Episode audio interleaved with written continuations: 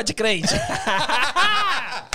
Eu sou o Kleber Santos Eu sou o Felipe do Cabo. e hoje temos aqui mais um da nossa série Pode Crente. E hoje é o Éder Rodrigues. E aí, tudo bom? Boa noite, gente. Legal. Obrigado pela oportunidade de estar aqui com vocês. E mais um pode crente, né? Vamos lá. Vamos lá, vamos lá. Bora fazer jabá? Não, vamos falar de- da gente primeiro? Fala da gente primeiro. Não vamos fazer jabá, não? Eu queria fazer jabá. Não vai fazer jabá? É, tô Beleza, zoando. só você pagar. A gente não faz. Vou cobrir tudo, vou nada. Eita. É, vou nada. Galera, o negócio é o seguinte. Tô indo embora. Ou não, é. Segue a gente. Recadinho de sempre, né? Lá no Instagram, Spotify. Ele tá tentando Eu lembrar. tô eu tentando lembrar tudo. Facebook, no LinkedIn. Não, o LinkedIn tá ainda não. No Twitter tá. No Twitter tá. Vamos fazer um LinkedIn? Falar DDE Podcast Procura Trabalho. então, no LinkedIn, e, deixa eu ver, Facebook, nós estamos no Facebook também. E podcast básico, Pocket Cast, Google Podcast, Apple Podcast, tudo que tiver cast, segue nós. E é isso, né? Não é? Agora pode fazer o jabá? Ah, pode. Então vamos fazer o jabá. Vamos falar dos caras da Master Pronto, acabou, Window é. Tinting. Oh, Não, tô zoando. Vai lá. me ajuda aí, mano. Os caras da Master Window Tinting estão na Old Kent Road, no SE15. Os caras trabalham com... envel- Ó, Gravou tá, agora eu tô gravando endereço, tô brabo agora. Os caras trabalham com envelopamento de carro. Pode ser carro comercial ou teu carro pessoal, tá bom? Van também, o que precisar. Eles estão... Eu vi lá que tá chegando máquina nova de questão de gráfica. Beleza? Então eles vão trabalhar com coisa de gráfico também, fazer banner, fazer fachada, essa parada toda. Então entre em contato com os caras, Master Window Tinting pelo Instagram. E se você for lá no Instagram, tem o número deles também, dá para entrar em contato com eles. Também tem o pessoal da iConsult, Achei que nós ia fazer um que trabalha. É, que a gente não planejou isso, mas vamos lá. iConsult, que trabalha com gerenciamento de projetos, gerenciamento de marcas. E se você precisar de qualquer coisa em relação a isso, entre em contato com os caras. iConsult UK. Lá também tem o número de telefone, entre em contato com eles. E é isso. Vai lá, Cleuber. E temos também a Netmore, fica lá na Clapham Road. Hã? Hã? Fui lá olhar agora. só, só porque você falou o endereço. É, Clapham Junction, não é? Stockwell. É Stockwell. É, né? é ali pertinho, tá? Tá tudo igual. E precisando de iPhone, precisando de iPad, Mac, qualquer produto Apple que você quiser. E não Apple também, que eu sei que eles vendem Samsung, concorrência, né? Fazer o quê? Mas vendem também Nintendo, vendem câmera. Os cara- Xiaomi. Tudo. Xiaomi, os caras têm de tudo agora. E precisou, precisa parcelar, fala com eles, que eles parcelam pra vocês, pagam. Quer dizer, pagam não. Vocês pagam de boa, Ah, tranquilo. tá. Eu ia falar, tá da hora. Não, é. Quem dera, né? E. E o iPhone 11, eu vi eles falando hoje ali. iPhone 11, entrada de 120 libras. Cara, eu vi iPad com entrada hoje, 100zão, E 99 divide por semanas de 65 libras só. conto. Eu vi 12 semanas, não é? Eu Não sei, eu não sei vou que eu falar vi. pra não errar. Mas os caras têm tudo que precisar pra produto Apple. Pode falar com eles que lá tem de tudo. E também temos Omega Bikes. Tá querendo comprar aquela moto zero. Usada também? Você trabalha com usada? A Ômega trabalha, não trabalha, João? A Ômega usada? trabalha com mo- moto usada? Olha. Ah, os caras é mesmo É. tudo. Tipo, Omega Bikes é onde você vai lá pra fazer tudo que você quiser em relação à Isso aí. moto. Seja comprar, vender, lavar, fazer claim, resolver algum problema, comprar capacete, estragou uma bota. É só ir lá falar com os caras que eles têm de tudo. E é só Aonde, falar. que, aonde você comprou sua moto, Romano? Ah, valeu, valeu, valeu, valeu. Ó, valeu. temos aí, temos aí Então, cliente, Seu ó. comentário tá. Beleza, mas valeu, valeu. valeu. Clientes. Omega Bikes. e é isso, né? Fechou? Fechou. Se você quiser patrocinar o DDE, ano que vem tem cota de novo. É nóis. Vamos lá então conversar com o cara que pela primeira vez na vida dele ele atravessou o país. que os caras moram longe pra caramba daqui. Mas ainda bem que ele chegou. Ah, tem que avisar também aí a Isa, que manda verdade. os presentes aí pro nosso convidado. Muito obrigado, Isa. Tamo junto. Não vou falar o sobrenome mais uma vez, porque não dá. Como é que é aqui? Você tem o microfone aí, quem Isa fala aí. Bordion. Bordion. Isa Bordion. Aí, ó. Aí, ó. Ele falou rapidão pra não mostrar que ele falou errado. É só Mas é isso procurar aí. lá. Ed. Quem é Ed? Olha a pergunta do cara. Então, mano. É, goiano, graças a Deus. Nunca perdi o. Nunca perdi o acento. Mora, mora em Londres já há 19 anos. E continua falando igual um goiano, gostando de piqui do mesmo jeito. Eita. E Tamo junto. sou um cara rapaz, eu tenho que parar para pensar aqui, que eu Fica à vontade. sou um cara de boa. Sou um cara tranquilo, graças a Deus.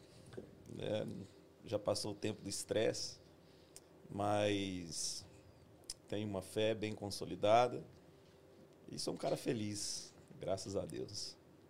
Principalmente Então. recentemente. Aí agora vem a perguntinha do Lipe que é: você tem que voltar um pouco mais atrás, falar o começo de tudo. Como que você nasceu, qual foi o hospital, provavelmente, deixa eu ver aqui, materno infantil? Pode ficar Sim, menos não. literal. Ah, Goiano? Não foi no materno infantil? Não, Não. Não foi House Day. cara, Não. eu, eu, 19 go- eu anos, gosto de né? fazer, eu gosto de fazer uma brincadeira o seguinte, que é, eu nasci dia Há 10 mil 31 de dezembro, quase 10 mil anos atrás. 31 de dezembro de 1979. Por causa de Tá 12, jovem. por causa de 12 horas, eu sou uma década mais velho. Se eu nasço dia 1 de janeiro de 1980, eu era dos anos 80. Agora eu sou considerado dos anos 70. Viu? Você entendeu? pensado Por causa de 12 horas. Eu sou da década de 70. Então, peraí, 31 de dezembro? 31 de dezembro de 79. Nasci numa- num hospital em Goiânia. Você tá zoando, mas eu vou, vou entrar nessa ó. Chama Maternidade Modelo, no setor sul. Pra quem conhece Goiânia. Classe- Já não é novo média, mundo. Já, já, já, já é Não, não é é, novo é o mundo. SUS que mandou pra lá mesmo. Não tô sabendo desse, desse hospital aí, não. Ah, o SUS é que mandou. Eu perguntei, eu perguntei pra minha mãe, eu falei assim, poxa, meu pai tinha é, plano de saúde. Ela falou, não, foi o SUS que mandou mesmo, era a única opção que tinha. Nossa. É um hospital legal, mas é, foi. E sou, quando eu nasci, meu pai é, é, já era pastor, então assim, a minha vida toda sempre foi é, envolvido nesse meio cristão, é, né, praticamente envolvido com igreja. E eu vim de uma época que o pastor morava no fundo da igreja, então era muito envolvido com, com, com, com, com, a igreja, com tudo. E por muito tempo eu lutei, né, para não para não entrar nessa nessa nessa vibe, nessa linha aí. Mas a o pessoal sempre diz que o filho de pastor ele carrega uma, uma, uma unção sacerdotal. Né? Eu estou de frente de um aqui que está disfarçando aqui, brincando. Pior, né? Mas é assim, você pode tentar correr, tentar correr. Ele é um filho de pastor desviado? Seria isso? Ah, cara, não, vou falar que ele é desviado, mas assim, a hora dele tá chegando. Só isso. Eita. Pessoal, foi esse o podcast de hoje. Um Deus abraço abençoe a todo você. mundo. Agora que eu tô gostando, velho. Se você abrir o microfone, fica mais fácil o pessoal ouvir. Primeira vez que eu vejo o Felipe vermelho. Você tá doido? Uma sem chamada graça. dessa aqui na mesa, você é louco? Olha lá, fiquei vermelho mesmo, tô vendo ele na câmera. Mas Próximo vamos lá, e podcast aí, é seu pai, né? Aí, né, sou, sou, sou de Goiânia e meu pai, é, desde que eu era muito pequeno, ele, fico- ele mudava muito de igreja. Não ele, o pessoal que era a liderança dele. Então, morei em muitas cidades diferentes. Morei no sul de Minas, meu pai foi missionário no sul de Minas. E depois voltamos para Goiânia, meu pai adoeceu. É, comecei a trabalhar muito cedo, comecei a trabalhar com 9, 10 anos de idade naquela época, né? Não estou falando há 10 mil anos atrás. 79, Mas, né?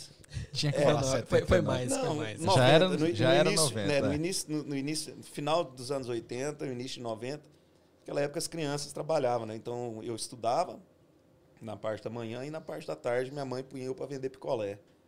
Então Olha já só. já vendi picolé, já engraxei sapato, já só não dei conta de capinar lote. Não, não era a minha pegada. Meu pai uma vez falou: "Você vai capinar lote, vai caçar lote para capinar". E eu procurei o lote, mas não dei conta não. A mulher pagou e eu tive que devolver o dinheiro. Ó, eu não tenho, dei conta de capinar o lote. em trabalho, eu tenho dois traumas na vida. Um foi chegar na Inglaterra e colocar pra quebrar a parede o dia todo. E o outro foi no Brasil. Eu tinha, sei lá, uns 14 anos. Me colocaram pra capinar um lote, velho. Pra quê, doido? Isso me gerou um trauma, porque nunca mais, doido. Nunca, nunca mais. É, e- É só pra quem consegue mesmo. é, porque tem é gente que complicado. tem, né? Eu tinha uns amigos que eram da mesma idade, 9 para 10 anos, e os, os, os molequinhos eram roçava. Ninja na enxada. É, ninja na enxada. Eu, não- eu não dava conta. Não conseguia, não tinha manha. Mas assim, já fiz de tudo, mano. Já vendi leite pro meu avô, criava vaca numa cidade do interior de Goiás, e aí ele tirava o leite, a gente pegava a carrocinha e saía vendendo pela cidade. Então já fiz de tudo. Aí, quando meu pai eh, sempre foi contador, apesar de ele não ter sido formado, ele ter tido só a oitava série, meu pai aprendeu a contabilidade e lá no Brasil ele chamava de contador prático, que era o cara que não era formado, mas que sabia fazer o trabalho. E aí meu pai me ensinou algumas coisas de contabilidade. E arrumou um emprego para mim num escritório E falou assim: você vai trabalhar lá, você vai fazer movimento de caixa e tal, tal. E eu aprendi aquilo. Aí cheguei lá no escritório, o cara me deu uma bicicleta. Eu não sei se vocês lembram aquelas bicicletas de corrida, aquelas magrelonas que o guidão era assim, ó, Aham, desse Ah, jeito tinha aqui, é, assim. Isso, é. E, Quase a Calói 10. isso, e tinha uma garupa, e eu enchia de livro e ia para um órgão do governo lá para poder autenticar o livro. Rodava a Goiânia lá. Achei que ia trabalhar na- numa mesa fazendo. No É, ar-condicionado. mas eu tinha 14 anos. E o cara botou eu para trabalhar de office boy. Eu trabalhei um ano, aí me mandaram embora. É, não sei o que e tal. E minha mãe, minha mãe bem, né, assim, uma autoridade e tal, ligou para a gerente e falou assim: quem deu esse emprego pro Éder não foi o Marquinho. Quem colocou ele aí foi Deus. E você é responsável por isso. No outro dia a mulher me ligou e falou assim: volta pro emprego, pelo amor de Deus. Ainda bem que ela falou que foi Deus. né? Aí é que ela falou que ia. olha pra você ver. Voltei, eu ganhava um salário em mim, voltei, eles me colocaram para trabalhar dentro do escritório para fazer o movimento de caixa, ainda aumentaram meu salário para dois salários. Rapaz, se você soubesse que era isso, você não tinha ficado um ano no sol pedalando, hein, velho? Pois é. Então, com 15 anos, e aí eu já trabalhava aí, aprendi a fazer a contabilidade com 16 anos, trabalhando dentro desse escritório. Às vezes entrava assim um dono de uma empresa para poder ver o movimento, né, contábil da empresa e tal, os balanços, essas coisas, e via um menino sentado atrás da mesa e eles já ficavam preocupados, mas assim, todo o trabalho era muito bem feito, né, assessorado pelo pelo pelo contador da- da- da- do escritório e tal. E Eles aí- falavam você que você era um estagiário de lá. Não, não, falava que eu era o responsável mesmo. E sim. eu tinha 16 anos. E aí, E tinha um Fiquei- preconceito desses caras? não. Ao ver? Não. Eles, eles assustavam, né? Porque eu era. Então dava um choque. Sim. Ah, quem que é o responsável? Aí chegava lá o Éder, um menino de 16 anos, desse, desse- dessa grossura aqui, ó, magrelo. E aí o pessoal checava, via que o movimento estava certo, porque na realidade o que a gente é. Ei. Ó, Ó, o cara no meio da, da conversa o Chegou. cara traz uma bandeja Chegou. de coxinha. Ah, pelo amor de chegou. Deus. Isso é coxinha ou é bolinho de, de quê? Não sei, mas nós vamos Eu comer. não que é os dois. Eu não sei como que ele fritou essa coxinha, não. Coxinha frita na air fryer. É, respeita. Forte, Brasil. Menos... Puxinha Fits. Alô, Manu! É isso. Aí o pessoal, Não é o fit, pessoal, Não sei. o pessoal chegava, né, pegava todo o movimento, só que quem assinava era o dono do escritório, que era, né, contador formado e tal. Então, assim, não tinha esse, esse preconceito, mas o pessoal, sim, assustava. Eu trabalhei lá até uns 18 anos, saí, depois tive alguns outros trabalhos. Aprendeu a fazer já, conta já mesmo? na área, é, mas eu já saí da área, porque eu estudei outras coisas. Eu estudei, na época eu estudei, chamava processamento de dados, Ó, nome né, o bonito. que hoje é, é TI. É, E aí estudei, estudei um monte de coisa, comecei a trabalhar em, uma, em um emprego na área. mas peraí, isso foi quando? Isso já em 95, nove- não, 98. Não, processamento de dados, então, naquela época era o quê? Datilografia, né? Não, não, Não? já já Já era computador já, mesmo. já estudei COBOL, C++, o João Eita. sabe desses trem aí também. Ele tenta disfarçar a idade dele, mas Não, mas- o João é de 60 é, fácil. Eu sei também, mas bem, Entendeu? bom, COBOL não sei não. Mas É, Comembol, né? Comembol é estudar esses aquela campeonato de futebol, né? Comembol. É, COBOL, COBOL, C++, e tinha outras coisas também. Aí estudei isso, mas não entrei, não, não, não trabalhei a fundo. Eu fui trabalhar em uma outra empresa lá, comecei a mexer, fui o, como que fala, o responsável pelo processamento de dados da empresa. Então tinha que cuidar de rede, aí tinha umas redes lá, e a rede vivia dando pau, que era a rede coaxial. Se um computador travava, eu tinha que achar onde que estava, o que que estava dando pau, porque travava o resto tudo. Nossa. Aí trocamos as redes lá na época, tinha um goiano, um, um japonesinho lá em Goiás lá que fazia umas redes de Linux lá e mudou. E aí fiquei um tempo ó nessa. Os amigos, ó os amigos É. do Kleuber aí. Fiquei um, tempo, não. fiquei um tempo nessa Não não, empresa. eu gosto de Linux. hein? E aí, né, já, tipo assim, já não tava, falei assim, cara, isso não é muito minha praia e tal. E pouco tempo depois, meu pai, né, teve um, um chamado de Deus no coração dele para poder vir para cá, para Inglaterra, para ser pastor. Então, assim, às vezes as pessoas, é, é, a gente, eu, eu, eu, as pessoas brincam comigo, é claro, na zoação e se a gente não souber lidar com isso, a gente acaba sofrendo muito. O Felipe deve, deve ter, deve ter é, enfrentado isso, porque o filho de pastor ele é muito, ele é, ele é alvo. Eu tenho é, dó do é- Felipe, É, muito preconceito. Além de filho de pastor, é filho de professor. Professor, no É. caso. Então, assim, era muito preconceito. Então, falar assim, ah, filho do pastor, aí seu pai é ladrão, seu pai não sei o quê, seu pai, seu pai só é pastor porque tudo deu errado na vida e tal, e tal. As pessoas têm, sempre teve essa, é, essa questão, ah, o cara virou pastor porque não estudou, não fez nada e tal. Não, meu pai, quando meu pai veio para Londres, meu pai tinha um escritório de contabilidade que não era pequeno, ele já tinha aproximadamente que 60, 70 empresas que ele cuidava. Então, na época, em 2002, ele, naquela época ele já ganhava aproximadamente 30 salários mínimos. Talvez hoje, ele, ele- se ele tivesse com um escritório, ele, ele ganharia muito mais, né? Mas ele largou tudo. Ele abriu mão de tudo para poder vir.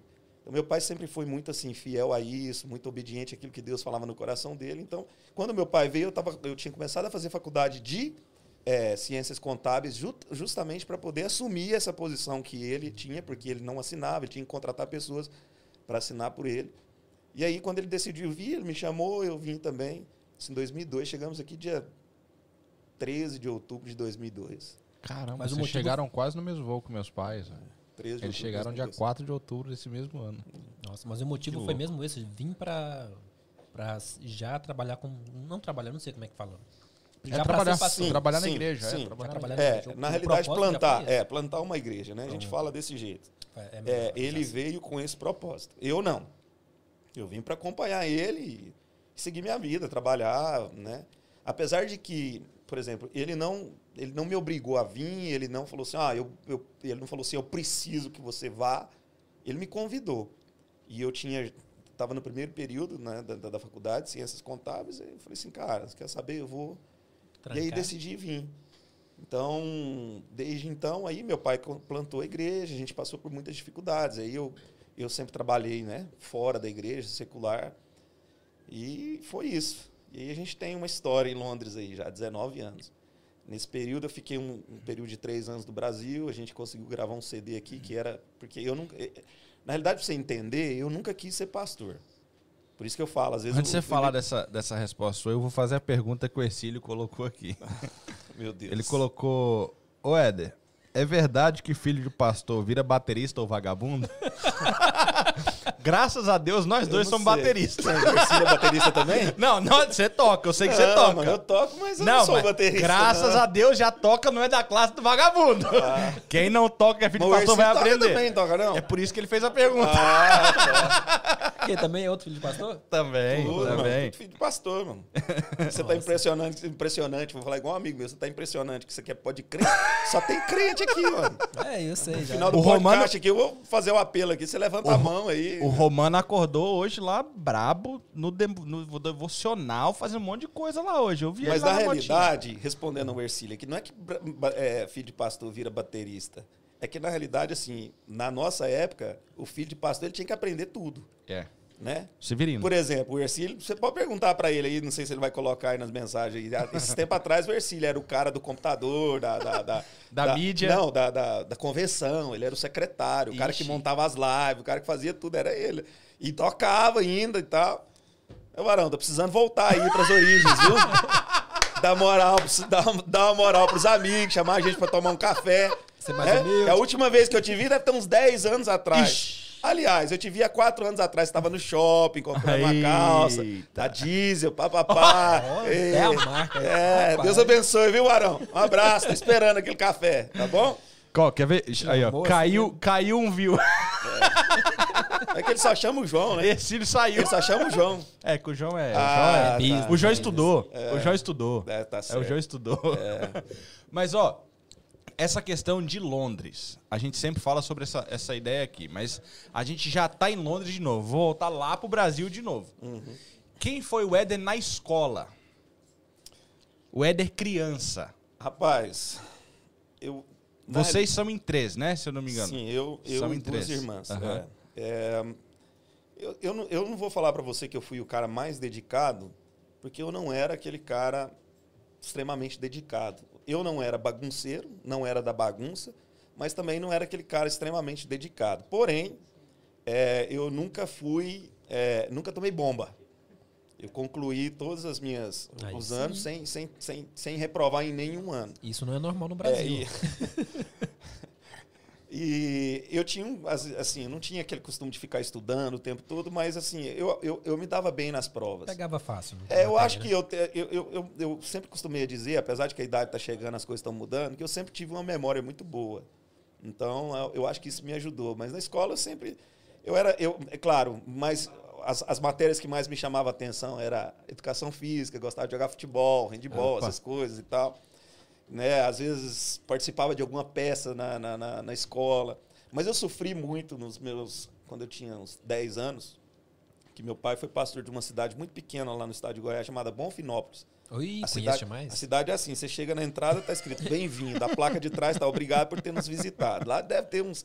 Tinha uns 5 mil habitantes no máximo. É, Eu morava lá perto. famosa Currutela. É, você conhece Bonfinópolis? Então, eu conheço, mas tipo assim, eu morava perto, mas eu morava já no Caneiro. Não, menor ainda. Não, Eu não morava vai falar perto, que você morava, morava, morava no Oliveira, perto, não, pelo amor de longe. Deus. Lá no Oliveira. Ah, te.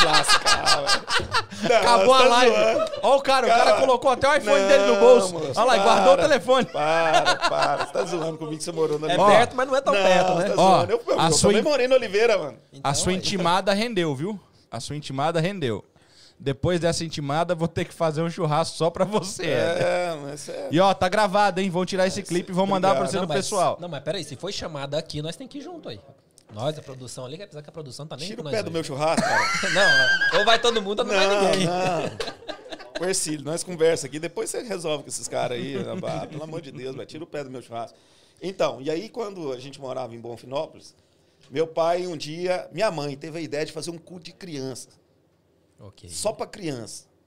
E quem ia fazer o louvor, cantar, louvor é cantar, né? Eu acho que o pessoal entende. Quem ia cantar eram as crianças, quem ia dirigir o culto eram as crianças, quem ia pegar, é, pregar era um pregador mirim, era uma criança. Filho do pastor, quer ver? Não, não era. Aí eu fiquei responsável por ser, por dirigir o culto, por conduzir o culto. Igual vocês estão fazendo aqui, o DDE aqui, vocês estão dirigindo, conduzindo, eu seria o responsável. Ok. E vinha um pregador infantil, Mirim, de Goiânia. E convidaram todas as crianças de Bonfinópolis. Não era muito. Tinha era cento e 300 poucos. crianças na cidade toda. Isso. Foi todo mundo para a igreja. Tanto que os pais tiveram que ficar de fora e as crianças, a igreja era pequena, e as crianças todas na igreja. Na hora de entrar para a igreja para dirigir o culto, eu não dei conta. Eu Travou. amarelei, travei. Nossa.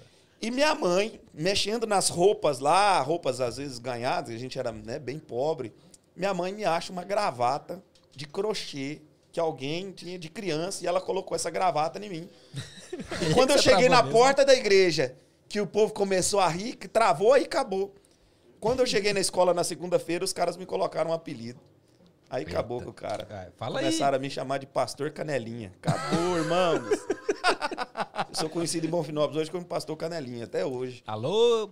Não. Não, mas, isso aí- mas isso aí não me, não me afeta mais, não. E aí, eu, eu ficava, né, subia, pegava o ar, tomava o ar, como diz a moção, tomava o ar e tal, e queria brigar, mas, rapaz, um murro, é, magrelinho e tal.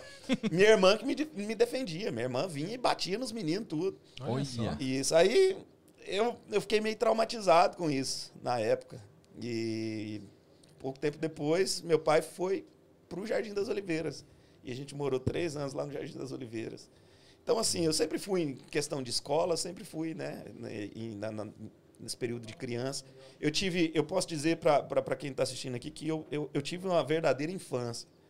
Porque quando a gente morava em Bonfinópolis, por exemplo, você tinha os amigos, a gente ia para córregos, a gente ia para as represas, saía caçando Só tinha, passarinho. só tinha que voltar antes que escurecesse, jo- né, e meu? justamente, jogava biloquinha, bolinha É. de gude. E não era no carpete. Não, era Esse cara terra, era- era no chão de terra. Era. Tem uma galera Não, do jogava carpete aí. bola na, na, na, na, na, rua, arrancava tampão de dedo.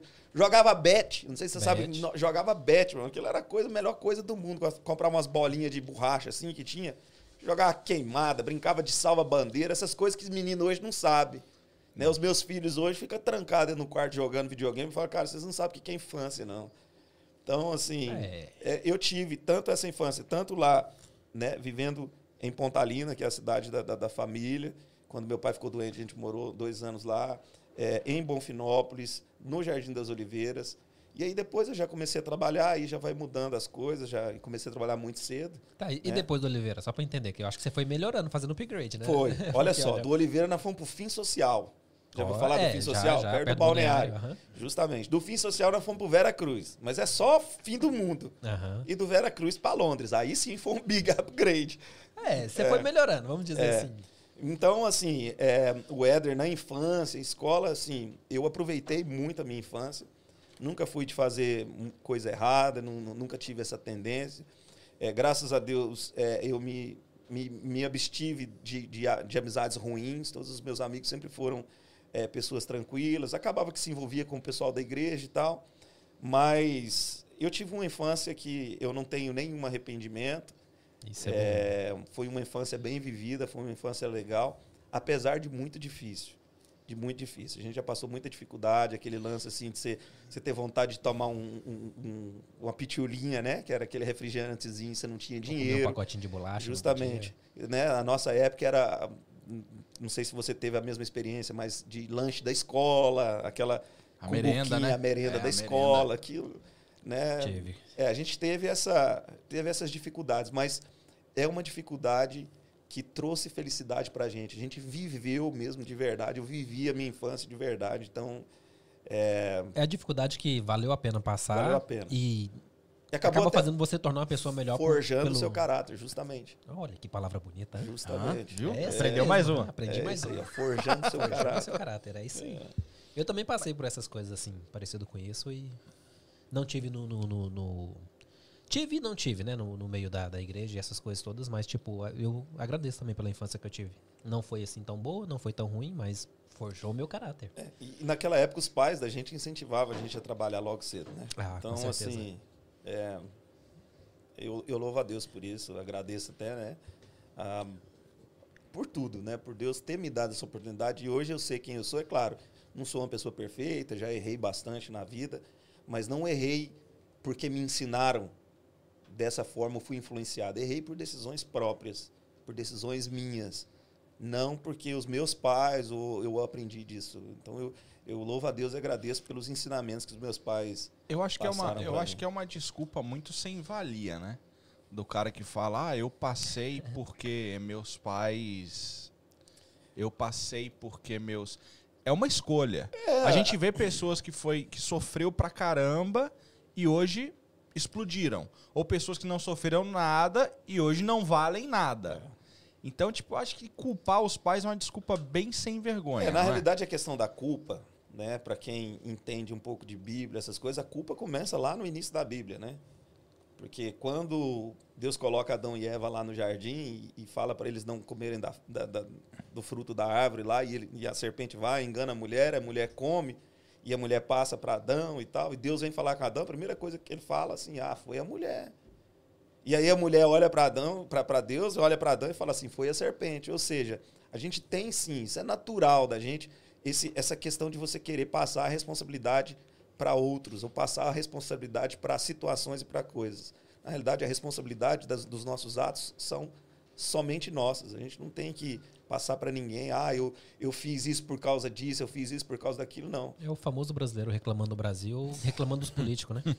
Não, o brasileiro lá tá no Brasil, ele reclama. Ele vem para cá, ele reclama daqui. Se ele for para a China, ele reclama da China e por aí vai. vai Se der um milhão, vai reclamar que foi só um milhão, né? Essa é a nossa, essa é a nossa tendência. Então, mas é sempre culpando o outro, né? Igual, ah, o Brasil é sempre que os políticos não prestam, né? Tipo, tá, tá culpando os políticos. Como se não, Ó, não pra ele não chegar atrasado na próxima live, já vamos dar um alô pro Felipe Pompeu, que ele tá aí, porque ele chegou cedo, depois se a gente não falar o nome dele, ele vai querer chegar atrasado só pra gente falar o nome dele. Então é nóis, Felipe tamo junto. Ele Chegou chegou antes. Ele chegou falou, antes. ó, pra você ter uma noção, ele falou que chegou cedo pra não zoar ele ao, ao vivo. Ih, sorry. não Já deu. era. Não Deu ruim, deu. vamos pro próximo. E aonde, e Não, aonde peraí, que entrou... Eu, só Fala, achei legal aqui, ó. O Darcy falou que o. O o- Bet seria o cricket brasileiro. Achei da hora essa, É, essa ué, comparação. é, ué, isso, é isso aí, é o cricket brasileiro. Excelente. Era desse jeito. Só não tem aquela frescura toda pra lançar a bola, né? Não, tem não. Porque não dá pra fazer Nem proteção. Hã? nem proteção. É, nem eu mesmo proteção. levei uma cortada na testa. negócio. Nossa, era cada pancada, né? Meu Deus do céu, que É, loucura quando a aquilo. mãe da gente não dava uma, uma, uma, Quando uma a mãe não peia, né? usava. uma peia, na Peia, gente, olha, porque você peia. Pegava é o um cabo verbo. da vassoura É, ou o o cabo, cabo do, do rodo. rodo. É, e, e É, a gente não. ia pra rua jogar bet. Era vermelho de um lado, que era da vassoura, e do outro era o marronzinho, que era do rodo, né? Pra diferenciar os bet. Ah, é? Tem essa também, já. É, entendi tudo. Você tá doido. Uma coisa que eu queria perguntar. Aonde entrou e qual é a, a, a, a função ou, ou o, o, o valor que ela tem na sua vida hoje, a música? Uau, eu nem tinha pensado. Quem não vira vagabundo vira. Baterista. Então, pelo fato né, da questão da igreja em si, meu pai, ele, ele sempre cantou. Meu pai tinha uma voz muito potente e em, em alguns momentos de descontração lá em casa... No eh, violãozinho. Não, assim, de conversa. Poucos momentos que meu pai sempre era muito, muito sério. E aí, a gente conversando e perguntava. eh, Ele, ele quase não comentava do tempo que ele não foi cristão. Meu pai aceitou Jesus, acho que com 21 anos. E ele não gostava muito de, de comentar eh, a vida dele né, antes de se tornar um cristão. E meu pai, aí um dia ele falou que ele fazia serenatas, cantava músicas do Roberto Carlos e tal. E então assim, é, na família a gente já tem essa essa tendência musical. Então, com três anos de idade, por exemplo, minha, minha, minha avó me levava para a igreja e eu cantava na igreja. Então, sempre tive essa, essa questão para música. Só que eu era muito tímido, eu era muito vergonhoso. Principalmente dos meus nove anos para frente, eu tinha muita vergonha. Tanto que eu pegava o microfone, tremia o cabo, tremia a roupa, o povo ria de mim e tal. E era, era muito difícil. Uma questão de, de cantar começou, né, que eu recorde com três anos de idade. E porque a família fala, tinha até uma fita, uma fita cassete, daquelas fitas BASF, gravada. Minha avó Nossa. tinha gravado, eu cantando, meu pai tocando e tal. Sumiu essa fita, infelizmente, né? A gente perdeu isso aí. Então, sua Mas- influência musical é toda de igreja. Sim, 100%. sim. Aí, com 15 anos, meu pai me ensinou três notas. Tem o Michael Jackson na história, deixa ele falar. Ó, o João. Isso aí, O João. Isso é outra coisa. Pô, agora eu fiquei curioso, hein? É, Pode continuar, mas depois voltar no. Michael Jackson. tá bom. Aí o que... Tem alguma coisa. Sim, não, tem, tá. Mas O João não devia mas ter é vindo aqui coisa. hoje. É. O João não Aí, devia ter com vindo. 15 anos, 14 para 15 anos, meu pai me ensinou três notas. E eu tocava todas as músicas com essas três notas. Aí, Com um três notas eu tocava Legião, hein? Isso aí, meu primo, é, eu sei. Eu tenho um primo que já, já tocava, já era mais desenvolvido musicalmente. Ele foi passar, ele foi fazer um estágio em Goiânia e passou 45 dias lá em casa. E ele foi me ensinando mais coisas. Mais então, ele é, ele é assim, ensino básico, né? E aí acaba que você, como a gente já tem essa, essa esse lance da música em si, eu, eu sou praticamente um autodidata. E eu fui aprendendo e tal. Aí tinha um cara lá, a gente mudou para um setor em Goiânia chamado Vera Cruz, e tinha um cara lá, que era o guitarrista, que era o Bebel, que mora aqui em Londres hoje. E eu fui pedir aula para ele. Falei assim, cara, eu quero estudar e tal, eu trabalhava, e você pode dar aula para mim? Aí ele concordou de dar aula. Falei, quanto que é? Ele falou assim, 40 reais por mês. Aí eu paguei um mês, adi- eh, tinha que pagar um mês adiantado. Aí paguei um mês, aí ele me deu duas aulas. Na terceira aula ele sumiu. Mudou Aí- nada. É, faz isso não. Bebel tá sumido até É, tá. hoje, ele não responde o WhatsApp. Calma aí. Aí fui lá no campo, o Bebel tava jogando bola.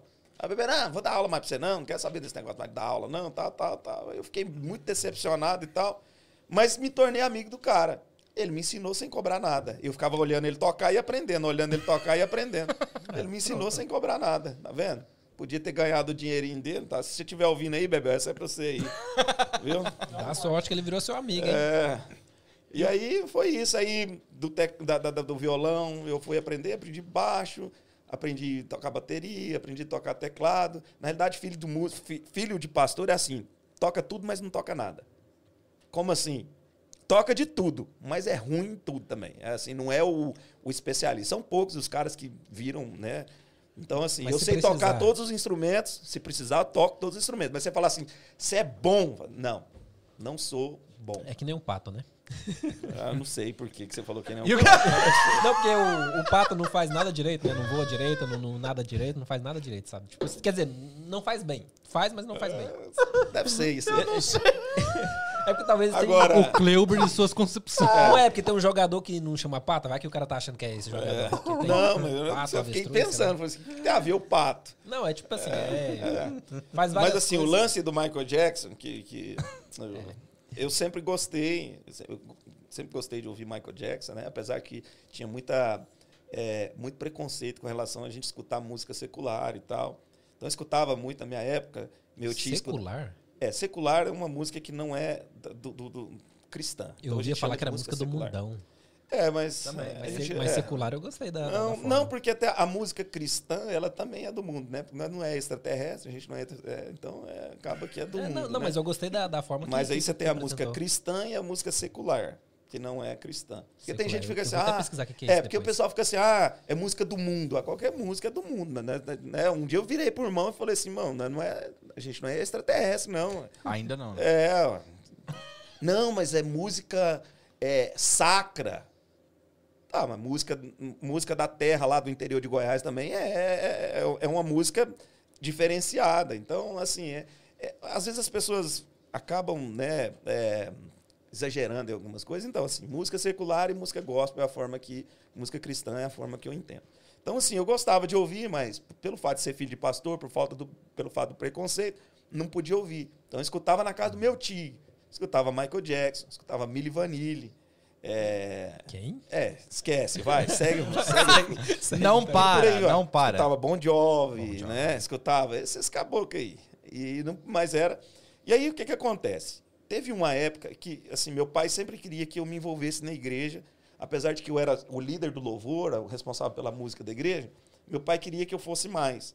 E é o que eu falo pro Felipe, que eu fugia. Não, não quero, não quero, não quero, não quero. Corria. Aí um dia meu pai pediu para me pregar na igreja. E eu não, não gostava. Isso para mim era tipo assim, eu não quero esse tipo de envolvimento. Então eu fugi muito tempo disso. E aí nesse dia eu falei assim: "Ah, então tá bom, pai". Eu já estava mais envolvido, falei assim: "Vou pregar". E meu pai estava enfrentando algumas dificuldades na igreja. Ele não gostava, tá? Hoje, pra largar o osso é difícil, meu. Pra largar o microfone hoje na igreja dá, dá trabalho. mas é- Você quer trazer o João para cá entrevistar ele? Tem um tal do chamado. Eu tô te falando Você que o João não devia estar aqui hoje, velho. Ele não devia estar aqui hoje. Mas não, aí Imagina se gostasse. Cala a boca, João. engraçado. Vamos lá. Ele tá Olha, aqui fazendo live, não tá? ó. Aonde que começou esse negócio de live? Fazendo as lives da igreja, Isso, né? Ele não fala. isso. É, Aí, ele João, gostava de fazer live. Como é Agora que é? faz Ele tá 966 lives por semana. Ele Você tá, tá entendendo? Ele tá trazendo, ele tá trazendo a porcentagem lá pra igreja do, do não tô falando do dízimo não. Deixa eu continuar. Eu tô aqui, falando, não, não, esquece, volta aqui. continuar. Não, volta para, aqui, para, volta aqui. Eu tô lá. falando de royalty, Não, porque vocês deram aula prática pra ele. ele errou muito nas lives lá pra acertar hoje, que eu lembro. Nossa. Viu? Vai ficar quietinho É, agora, vamos. agora vamos lá. Volta ao podcast. É, aí Obrigado, meu pai João. pediu pra me pregar. E meu pai enfrentando as dificuldades na igreja e tal, gente que conversa fiado e tal. E eu aceitei a, a questão de trazer a mensagem, a palavra nesse dia. E foi pouco tempo depois que o Michael Jackson tinha morrido e passava a música do Michael Jackson o dia inteiro na televisão. De fato. Né? Aí, o que acontece? Eu cheguei Meu do trabalho, trabalhava na Parcel Force na época, né? Igual um Eita. burro, igual um jumento. Ah, isso já aqui. Sal- Saudosa. Já, já aqui, só pra, só pra contar a história do Michael Jackson. E aí, liguei a televisão, tava passando lá 50 melhores músicas do Michael Jackson. Eu já tava na oitava. Falei assim, ah, vou assistir qual que são as oito melhores músicas do Michael Jackson. E aí foi passando, conheci as músicas tudo e tal. Quando chegou na terceira, começou aquela música Man on the Mirror, né? É, não vou cantar ela aqui, Eu, não. eu sei o que é. Eu não vou, e ele não vai cantar. Se ele fosse cantar, ele levantava e dançava, eu acho. Outra. Mano, o João tá muito hypado ali atrás hoje. Aí começou essa música, né? do- do- Não, primeiro começa assim. É tipo isso. Isso. E, e aí começou a música. Eu lá, assim, despretensioso e tal. E na época, eu sempre, para mim aprender o inglês e sempre melhorar, eu sempre assistia televisão com legenda. E aí tava passando a música dele passando a legenda. E de repente algo me chamou atenção. Eu, né, a gente como cristão fala que é o Espírito Santo falando no meu coração. O refrão da música fala assim, ó, é, é, um, on the man, ah, tipo assim, tô perguntando pro cara que tá no espelho.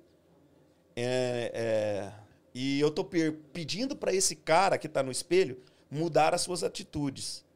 Nenhuma mensagem poderia ser mais clara do que essa. Se você quer tornar o mundo um lugar melhor, comece olhando no espelho você primeiro e mudando você primeiro. Ou seja, comece olhando pro espelho e mudando você primeiro. Nossa, você não E aí? fez isso. Ele levou isso pra igreja. Você não fez isso. Calma só, irmão. Você já entendeu a parada. Nossa, é Eu o, Davi, é o Davi na cova do leão do Romano. Eu cheguei.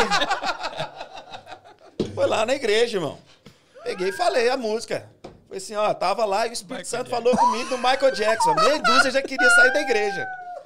Aí eu peguei e falei assim, vocês estão aqui falando, né, que a igreja precisa ser assim, que se, se você fosse pastor ia ser assim, que a igreja tinha que ser desse jeito. Então vou falar a música pro- do, do Michael Jackson pra você. Eu tô falando, fa- chega de frente ao espelho e fala isso. Eu tô falando pro cara que tá de frente do espelho e tô pedindo para ele mudar as suas atitudes. Nenhuma mensagem poderia ser mais clara do que essa. Se você quer tornar a igreja um lugar melhor, comece olhando pro espelho e mu- mudando você primeiro. Acabou. By- Deus! Não, não. By Michael Jackson. Vai, Michael Jackson. Aí, aí logo em seguida vem o- o- o- os caras. eu, cara, e eu fui pregar nos Estados Unidos, na, na igreja do meu tio. e Quando eu falei isso, meu tio já na hora, porque tava traduzindo, é uma igreja hispana, ele, na hora ele me olhou assim e falou assim: o que que vai dar isso? e a hora que. te- aí, depois, no final do culto, ele fala pro pessoal: é, quando ele falou do Michael Jackson aqui, achei que ele ia falar besteira, mas ele acabou que se saiu bem. Amém. Mas, mas ele até traduziu o Michael Jackson. traduziu certinho. A galera tá pedindo pra soltar o playback da música. Pra você cantar. Não, não pode cantar, não. Passou da época. Passou da época. Pois é, essa é a história do Michael Jackson. Meu Deus. Mas, ó, voltando pra música. O que que ela significa pra ti hoje? Cara, hoje, hoje música pra mim é só é só passatempo, é só pra me ouvir mesmo, só pra mim, sabe, ter um momento é, de, sabe, de, de reflexão e tal. A música pra mim não é que a música perdeu o sentido pra mim, é, é que eu já não me vejo mais é, nesse nesse Naquele meio. cenário. É, nesse cenário. Então, por exemplo, em 2012 a gente gravou o CD, em 2013 eu fui pro Brasil, fiquei três anos no Brasil, né? Na época o João era o meu, o meu manager, Ó. né? Ele Respeita, que- É, o João é que cuidava das agendas Naquela época ele e trabalhava. tal. Mais ou menos. É, E hoje ele é seu funcionário na igreja. Isso. É nada, Não? mas... nada. Não vamos nem entrar nesse assunto. É, vamos entrar nisso aí não. Mas aí o que, que acontece? Aí é, eu saí dessa saída quando eu voltei para cá, que meu pai me convidou para voltar para assumir a igreja. Então, na realidade, eu passei essa responsabilidade mais para o pessoal que está. A gente tem hoje na igreja líderes, né, que são é, extremamente capazes e tal. A irmã Vânia, que a gente que é a líder hoje lá da igreja. Então, eu procuro não não, não entrar muito, não interferir. Mas a música para mim hoje é só é só isso. Eu já não me vejo já mais incentivo meu filho que ama cantar e gosta e tal, mas eu já não hoje a minha a minha área, a minha atuação já é outra, já é mais ensino, já é mais o cuidado com a igreja, mas amo a música, né? Faço questão de que a música da igreja seja feita com excelência, eu sempre procuro, sempre às vezes converso com o pessoal, passo instruções, às vezes, né, falo algumas coisas, apesar de que o pessoal é assim, ah, porque né, eu- gosto é assim, gosto desse jeito, mas a gente tenta passar um pouquinho da experiência que eu adquiri durante todo esse tempo, né, tocando em banda de igreja, passando raiva, passando fome, dormindo em, em- em lugares não legais. Né? Isso eu estou falando porque é músico de igreja, né? Não estou falando de músico secular, que os caras já têm uma estrutura melhor. Mas é, a música, para mim, hoje, ela é só, é só isso mesmo. É só um momento de reflexão, de, de adoração mesmo. Não me vejo mais nesse contexto. Chegou um, um comentário aqui do Marcelo, Marcelão Marcelo Rosa, tu vai lembrar dele? Claro. E ele colocou aqui, relembre ele de uma rádio que montamos no fundo da casa do pai dele. Na garagem, sim. E foi o João que montou a rádio. Foi. O João que montou a rádio, tudo. Punha playlist. Essas histórias o João não conta pra Isso, nós. não e- fala, não E ele fala. fazia questão de ter um programa dele. Dessa rádio saiu o casamento, meu amigo. É, o programa, o programa, Eita, o investimento. o programa dele era cópia do André Valadão, chamava By Faith, pela fé. A música era do André Que Valadão. isso, hein? Pela fé, eu posso sentir. Pela fé. É, aí. Mas o João, como locutor, você já viu? Chama ele aqui, deixa ele aqui. Nossa. Eu não vi, mas o que eu vi aqui é que você Amém. falou que não gosta muito de, de música hoje em dia e tal. E tem uma pessoa que falando que você só canta 26 Essa músicas. pessoa por não conhece ele, não. Não, não Essa canto, pessoa não. não. conhece ele, não. Não, não canto, não, moço. Quem tá falando aqui? Tayane. A Thay? Não, tá- eu canto 26 músicas por culto. Ah, não, não. Ela quer dizer lá, lá assim, ó, é que quando eu estou pregando, eu, eu tô o tempo todo lembrando de música. Porque isso foi a minha infância, a minha vida inteira. Foi música, e dentro da igreja, cantando, ministrando. Então, quando eu estou pregando, por exemplo, eu estou citando um exemplo de algo, me vem uma música na, na cabeça. Aí Porque a gente que é músico, é, a gente que é músico, a gente vive muito isso. Aí, ó. O que, que é isso, João? O que, é que o João tá fazendo? Qual é a música? Não, não é a música pela fé, não, né? Eu não sei. Hã? Cadê? Acabou?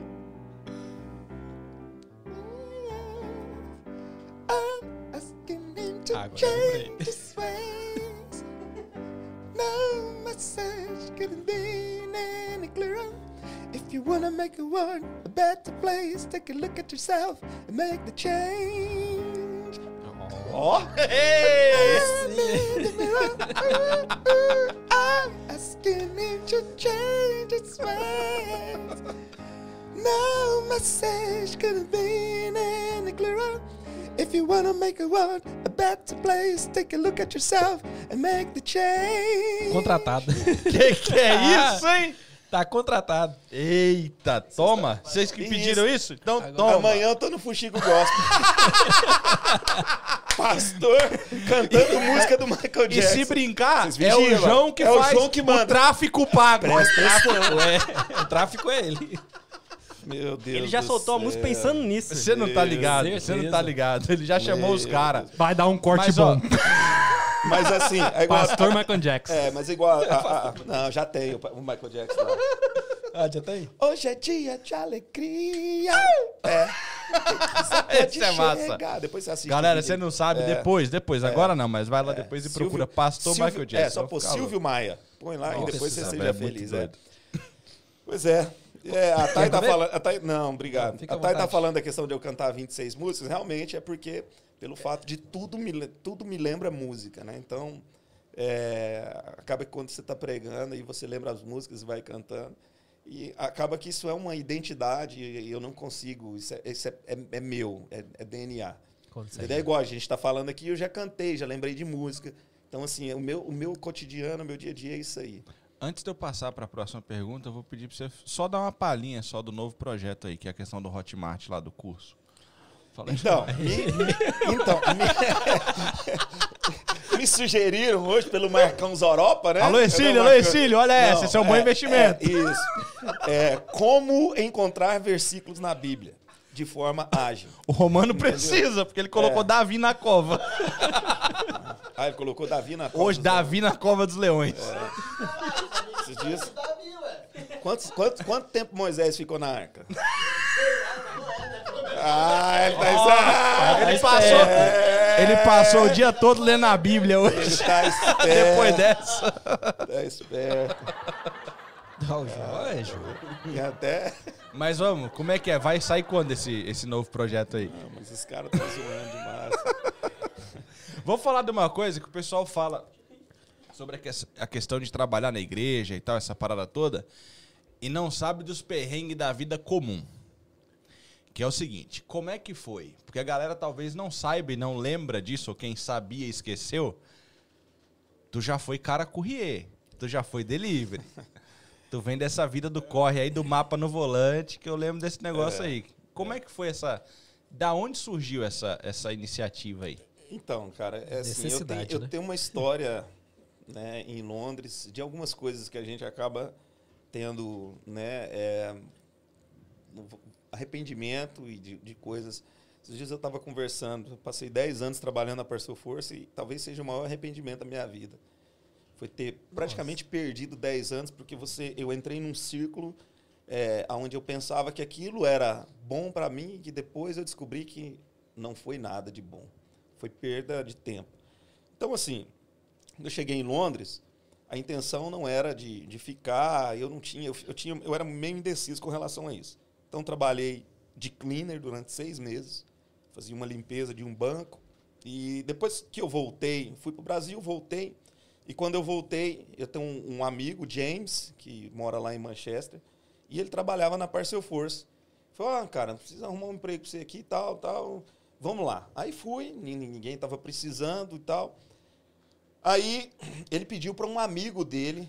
é, não, aí eu, isso, aí eu comecei a trabalhar com o James. Ele, ele era um driver de um, de um outro brasileiro e muito busy, Natal, busy Sim, demais. E aí nós éramos três ou quatro para entregar uma van ali na W1, era muita caixa, era Nossa. 350, 400 caixas por dia. Ah, não, isso é Era diário uma- da Amazon hoje. Louco, É. uma van. Era, na época. pessoas dentro? Isso, na, é- não, não é assim.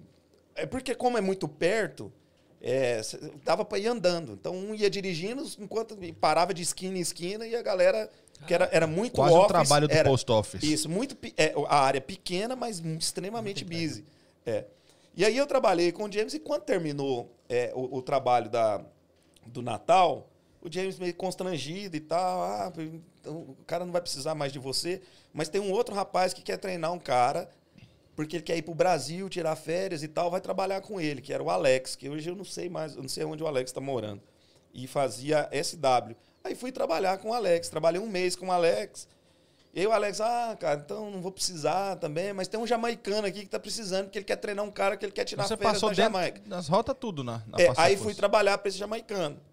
E aí, esse jamaicano me treinou assim uns 15 dias e soltou a rota na minha mão. Não. E aí comecei, fui fazer, aí quando ele viu assim, mais 10 dias que eu tava, já tinha conseguido pegar a rota e tal, aí ele confiou, foi, viajou para Jamaica, ficou 50 dias na Jamaica.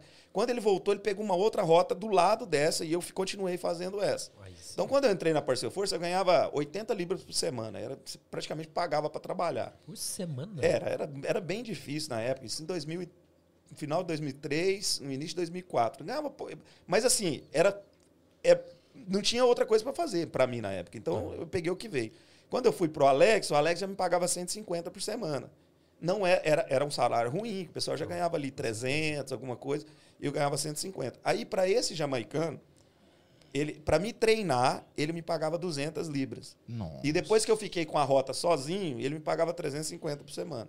Que era um bom salário na época. Não era ruim. E aí eu trabalhei para ele um ano. E começou a surgir algumas rotas lá na Parcel Force para eu ter, assim, para oferecendo o próprio contrato para quem quisesse. E eu um dia pedi uma informação de um contrato desse para aplicar. E alguém falou pro jamaicano que eu tinha pedido o contrato para aplicar. Claro, eu Nossa. queria. Eu, eu, eu precisava, não podia ficar ali naquela vida o tempo todo, eu precisava crescer. E o jamaicano achou ruim. E eu estacionei a van no, no estacionamento da, da, da Parcel Force, e o cara veio e me agrediu lá dentro mesmo do, do, do, do estacionamento. Ele ficou louco. O cara que te, o cara esse que te jamaicano, contratou. esse jamaicano, que eu trabalhava para ele. Não. Ele não queria que eu pegasse o contrato com a Parcel Force, ele queria que eu continuasse trabalhando para ele. E aí ele me pegou, mano, ele, ele, eu falo irmão, que é mania, tá? Tudo ele bem. pegou eu pelo, pelo colarinho e ele me levantou igual você levanta um boneco, assim. O cara tinha quase dois metros de altura. Nossa. E eu com as perninhas assim, tentando, né, tirar a mão dele, mas o bicho era um monstrenga. Ele era um grandão, assim. tá? Nossa, Lembro até, mas- até hoje o nome dele, Errol. E o povo falou assim, o Errol vai matar o Éder. E aí consegui desvencilhar dele, sair correndo. E aí já avisei os managers, os caras já viram na câmera e tal. E aí mandaram o cara embora.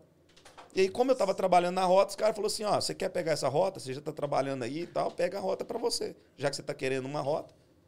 Aí eu falei assim, não tem van. Ele falou assim, ah, nós vamos dar uma van para você um mês até que você aluga uma van.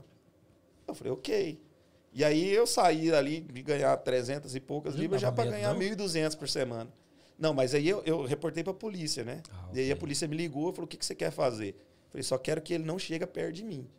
E a policial falou, não, então você pode ficar tranquilo, vai ser passado para ele e tal. Porque senão ele ia ter, tipo assim, um criminal record, ia ficar ruim para ele, ele não ia arrumar emprego em lugar nenhum e tal.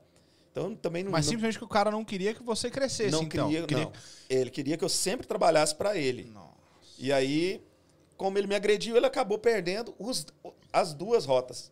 E aí o pessoal me deu e eu foi algo assim, eu saí de ganhar 300 libras por 350 libras por semana para de repente estava ganhando duas mil e pouco.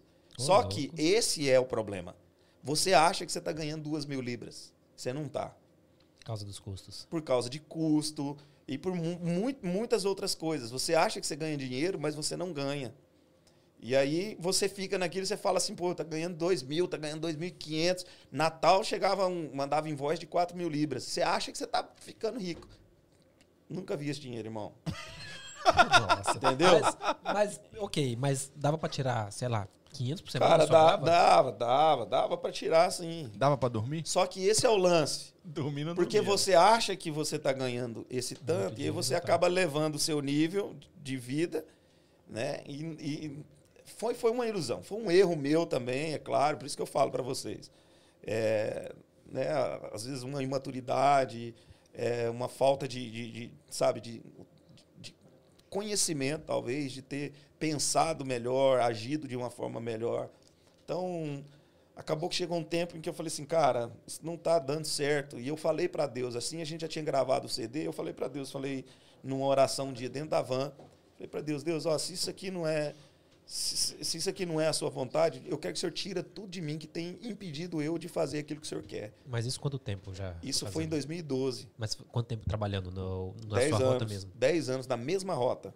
10 anos? Na mesma rota. Nossa, Fazia então já SE1. Dominava, né? Dominava, assim, era. Sabia de Pô, trás pra frente, de SE1 trás não é qualquer um que faz, não, hein? Sabia de, de, de, de trás pra frente, de frente pra Era assim, era um. um- Nossa, endereço você nem precisava saber não, mais, né? eu sabia o nome das pessoas. Você falava o número da casa, eu sabia quem morava lá, porque eu tava ali todo dia. Entendeu? Então. Ele falava pra caixa, desce, as caixas desciam. É, não duvido nada, porque tipo, já tava Então, o que, que acontece? Aí, na época, é, em 2000, quando eu fiz essa oração, você vê, no início de 2000, é, abril de 2013, eu já estava querendo ir para o Brasil para poder divulgar o CD e tal, e, e- e falei isso. E aí o meu manager chegou e falou assim, olha, a- a- a- o Royal Mail está fazendo mudanças nas rotas e a SE1 vai passar a ser carregado no depósito de Dartford. Nossa, Nessa fora. época, eu carregava em Camden Town. Então, eu morava em Housden, carregava em Camden Town e entregava na SE1 Alô, Housden. e é, fazia as coletas, voltava para Camden Town e vinha para House. Então, assim, era um caminho é, razoável. Razoável, é. é. Agora, eu morando em Housden, tendo que carregar em Dartford, depois descarregar em Dartford e voltar para Housden, era impossível. Seria, eu teria que sair de casa 4 horas da manhã e chegaria 10 horas da noite. Era impossível. E essa foi a, sua dificuldade. Isso, aí, aí ficou assim aquela coisa, ah, vou arrumar uma, uma rota para você, mas aí algo falou no meu coração, né? O, Espírito Santo falou no meu coração, você não pediu para tirar, eu tô tirando. E aí, tipo assim, foi, foi daí para frente, aí já viajei para os Estados Unidos, já, já, já decidi já não, não, não, não seguir, já não pegar outra rota. Então, deixa, eu- deixa eu E- só entrar num, num, num pequeno ponto aqui. Tipo, você elevou sua qualidade de vida né, nesse tempo, né? Uhum. Porque você achou que tava ganhando muito e tal. e mas foi não indo. é elevar, assim, você pensar que eu vivi Não, não, vida eu sei Tava em Canário Wolf, não, É. calma. Não, não, tipo assim, eu sei, mas tipo assim, por exemplo, sei lá, você deixou de, de, de um quarto pra morar numa casa. Morava num sabe? flat de dois quartos. Então, é, eu, eu- é nisso que eu falo, aí já anda num carro bom, já não, não quer dizer que ficou rico, só elevou. E pra sair disso você teria que descer, não desceu? Ou- Sim, claro. E como que faz aí isso? Eu, aí, aí foi quando eu abri mão de tudo, né? Foi quando eu abri mão de tudo. Aí eu fui pro Brasil, que foi para poder consolidar esse sonho que era a questão da- do CD, que a gente gravou um CD aqui na igreja, que era algo que a gente sempre sonhava. E um CD fenomenal, Isso, por a gente sinal. gravou um CD na igreja e tal. E aí eu fui pro Brasil. cantar, né? Não, mas Não, na época ele tava isso vivendo aconteceu isso, né? depois, é. Essa questão de não gostar é de três, quatro anos para cá. Ah, ok. É, mas eu vou te explicar por quê. Aí, aí fui pro Brasil e a gente sofreu muito. Então o João acompanhou todo esse sofrimento, porque ele via que era difícil. Eu tinha que pôr um violãozinho nas costas e rodar, e ir atrás. Então, passei muita dificuldade. Às vezes, que eu tô te falando, você chegava num lugar, o cara botava você para dormir de qualquer jeito, não te dava nenhuma condição e tal. Então, fiquei três anos. Quando as coisas começaram a melhorar na questão musical lá, porque aí eu já comecei a pregar também, porque o pessoal chamava a banda para cantar e me chamava para pregar. Por quê? Porque ao invés dele chamar uma banda e um pregador e ter dois gastos, né, duas passagens aéreas, né, e tal, é, ele já me chamava e eu fazia as duas coisas.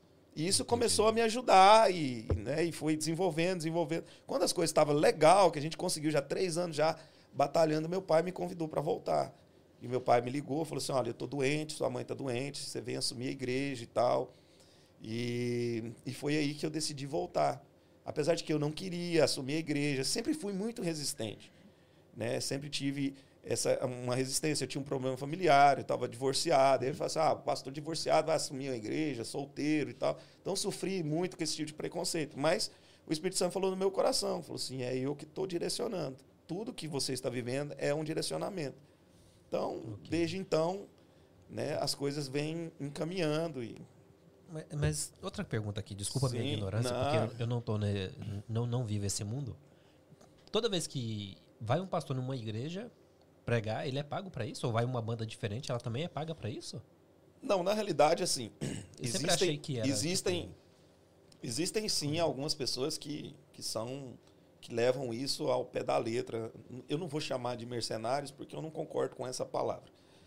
É, recentemente alguém me questionou, falou assim, por que, que um cantor de um, nível elevado ele cobra para ir tocar numa igreja? Na realidade o que acontece é o seguinte, esse cara ele, ele investiu, ele teve que investir para gravar um CD, ele teve que investir para divulgar esse CD. E aí ele monta uma equipe, ele tem uma banda que acompanha ele, ele tem uma galera que acompanha ele, um produtor, ele tem secretário, ele tem, ele tem toda a estrutura de uma banda, só que a fonte de renda dele é a igreja. Então, por exemplo, você vai trazer aqui em Londres um, um cantor lá, um Wesley Safadão, vamos dizer assim. Tem Wesley Sa- Safadão, ele pede um cachê, não sei o valor, mas vamos lá, 500 mil reais. Por quê? Dentro dos 500 mil reais está o dinheiro que vai ficar para ele, que é, né, que é a sobrevivência dele e tal. É claro que aí está muito mais, porque o cara é muito famoso. Mas ele vai tirar o dinheiro dele, dele viver, dele- do, do salário dele, e aí entra toda a estrutura que ele tem que pagar.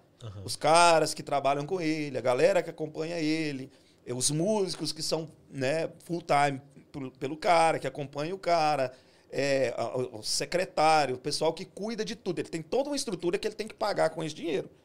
Então o cantor. E pensar no próximo CD também, né? Investir Justamente. E que o show não paga só isso, né? O, po- o show paga 500, ainda paga estadia, comida, translado, Sim. paga tudo. É, isso aí é esse só dinheiro- do, do é, cantor. É, mas aí é o que eu tô te falando. É, não é que é questão só do cantor.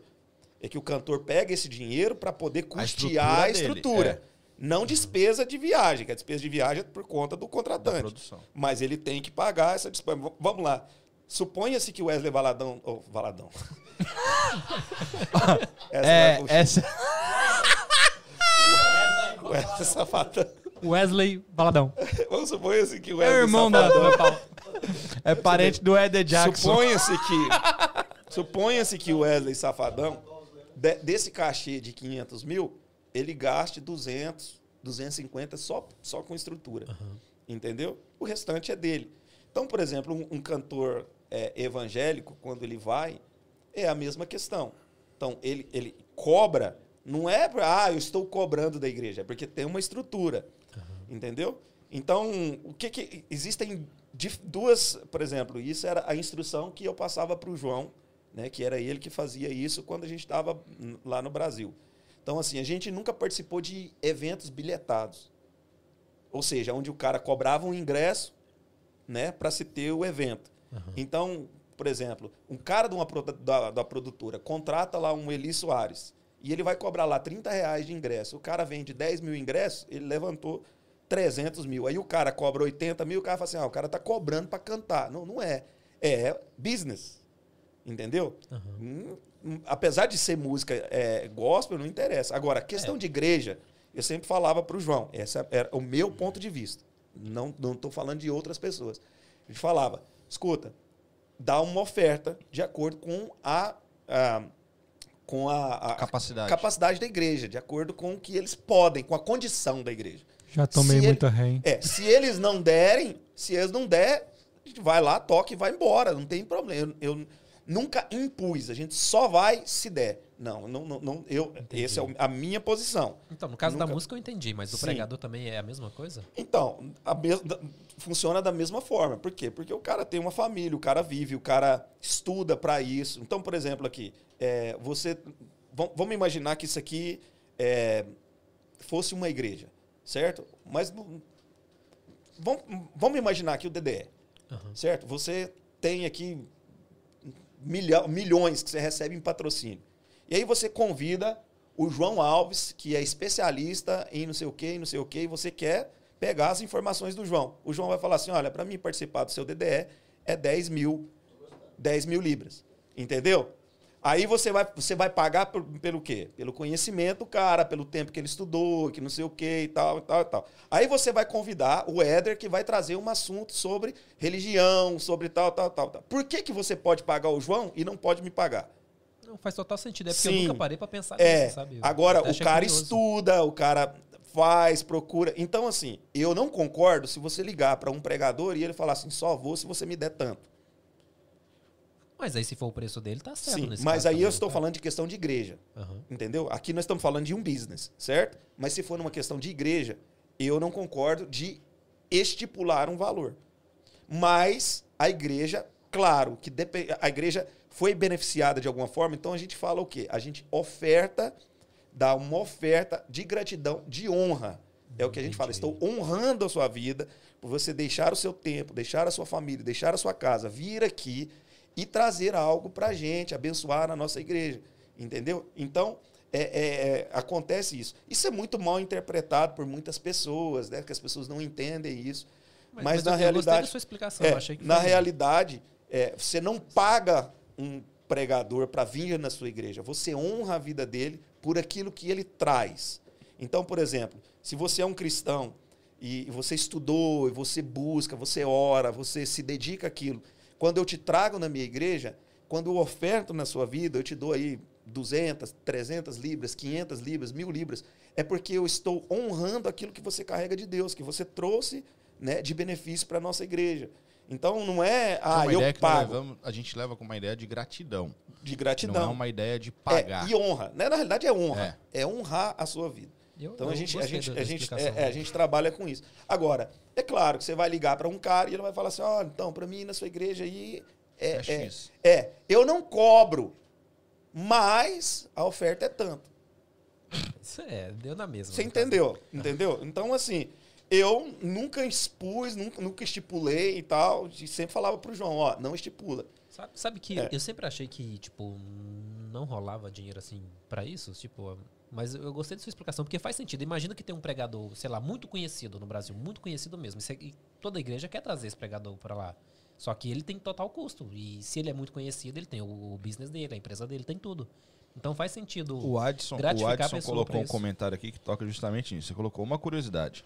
O pastor Cláudio Duarte, ele cobra para as pessoas assistir as palestras dele nas igrejas. Nesse caso, não é cantor. E aí? Eu tenho a minha opinião sobre isso. Não, mas. que é a quem seguinte. Peraí. Que é- ele está falando de um trabalho bilhetado, como você mencionou. A minha pergunta é simples. Por que, que eu posso pagar para assistir o Primo Rico, o Marçal, eu posso pagar para assistir O o, Cuenca o- lá, né? O Augusto, o Cuenca, e eu não posso pagar para assistir Paulo Vieira, e eu não posso pagar para assistir o Cláudio Duarte. É, até porque Tá quando o uma Cláudio Duarte bilhetada. vai, isso, mas tá- até porque quando o Cláudio Duarte vai para palestra que é cobrado é sobre casais. É uma palestra, na É verdade, uma né? coisa Palestra. específica. Isso, é. é, palestra. Palestra tem um Deixa eu dar quem que é o Adson, né? Tem curso de teatro, às Deixa eu vezes. te falar isso. Esse é, é, o Adson, o, o, o Cláudio Duarte veio na nossa igreja ano- em 2019, no aniversário da nossa igreja. Em momento nenhum ele cobrou um centavo para poder estar na nossa igreja. Inclusive, ele quase cancelou, porque a esposa dele estava em Portugal, não queria vir para Londres. Ele queria cancelar. E quando ele, ele, ele, ele mandou a mensagem para cancelar, ele falou assim: depois vocês marcam a data que vocês quiserem, eu pago tudo, inclusive passagem, vocês não precisam me dar nada. Então, essa foi a posição dele.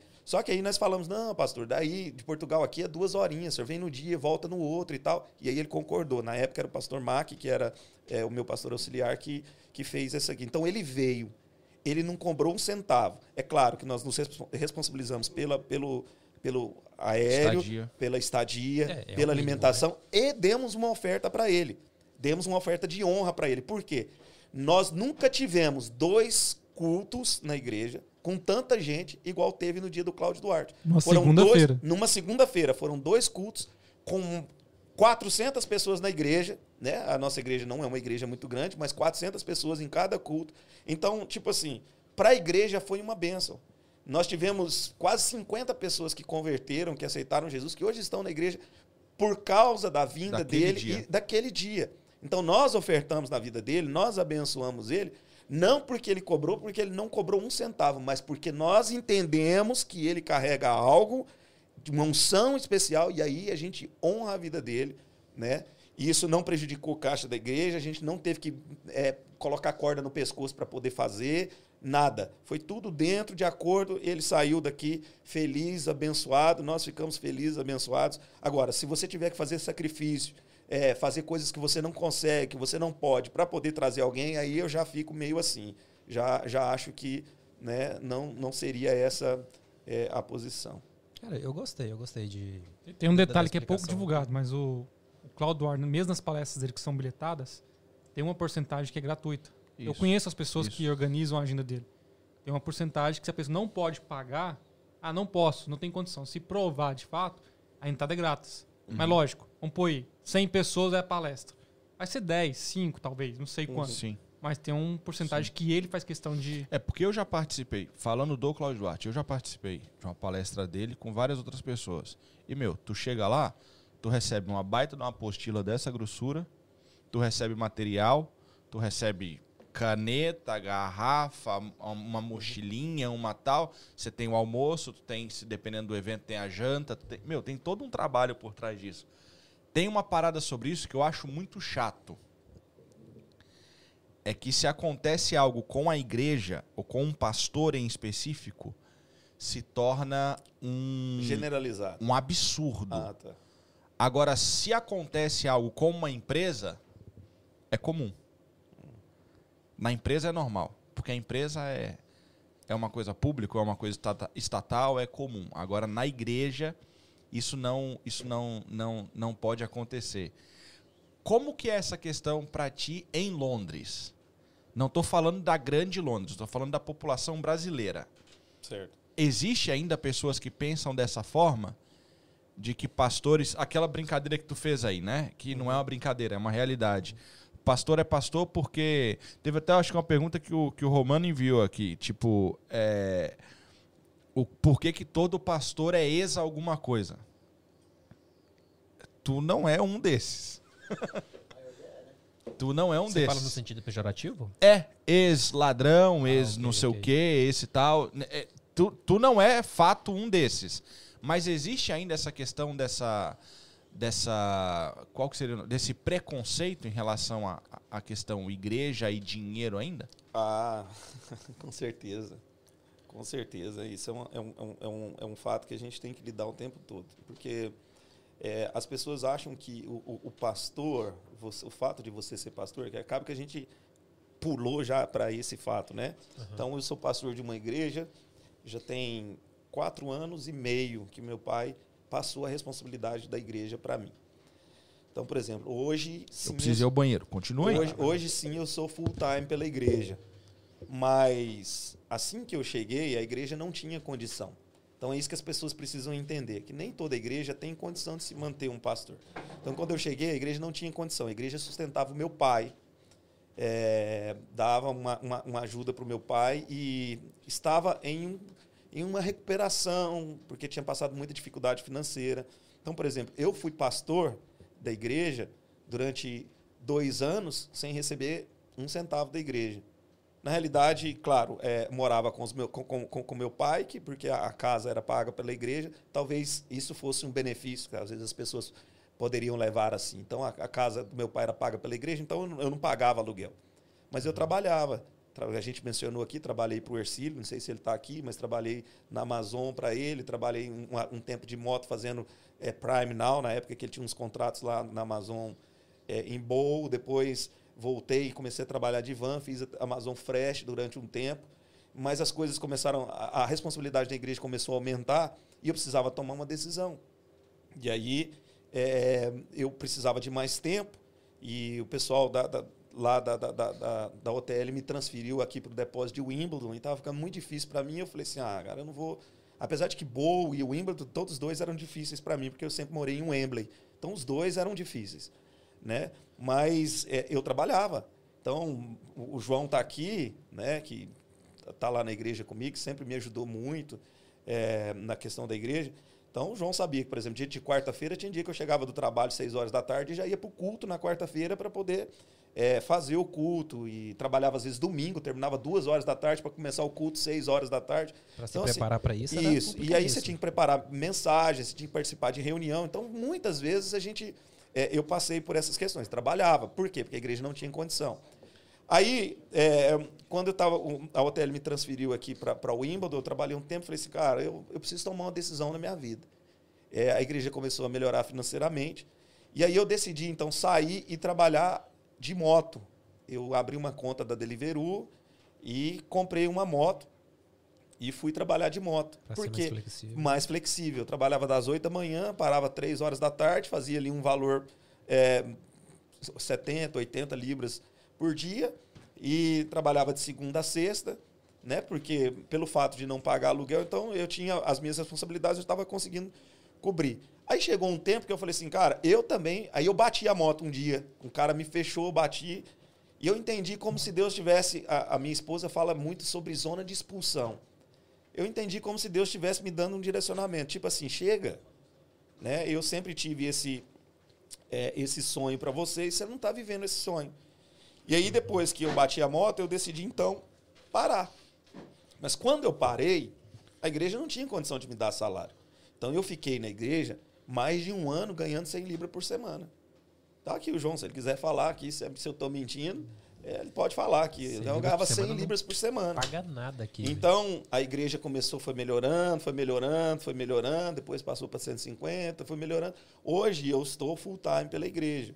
Mas existem algumas coisas que aconteceram. A gente era um, né, quando eu cheguei era só o meu pai que era full time, mas depois a gente já tinha, já eram três pastores full time. Era eu, pastor, é, eu, meu pai e o pastor Mac.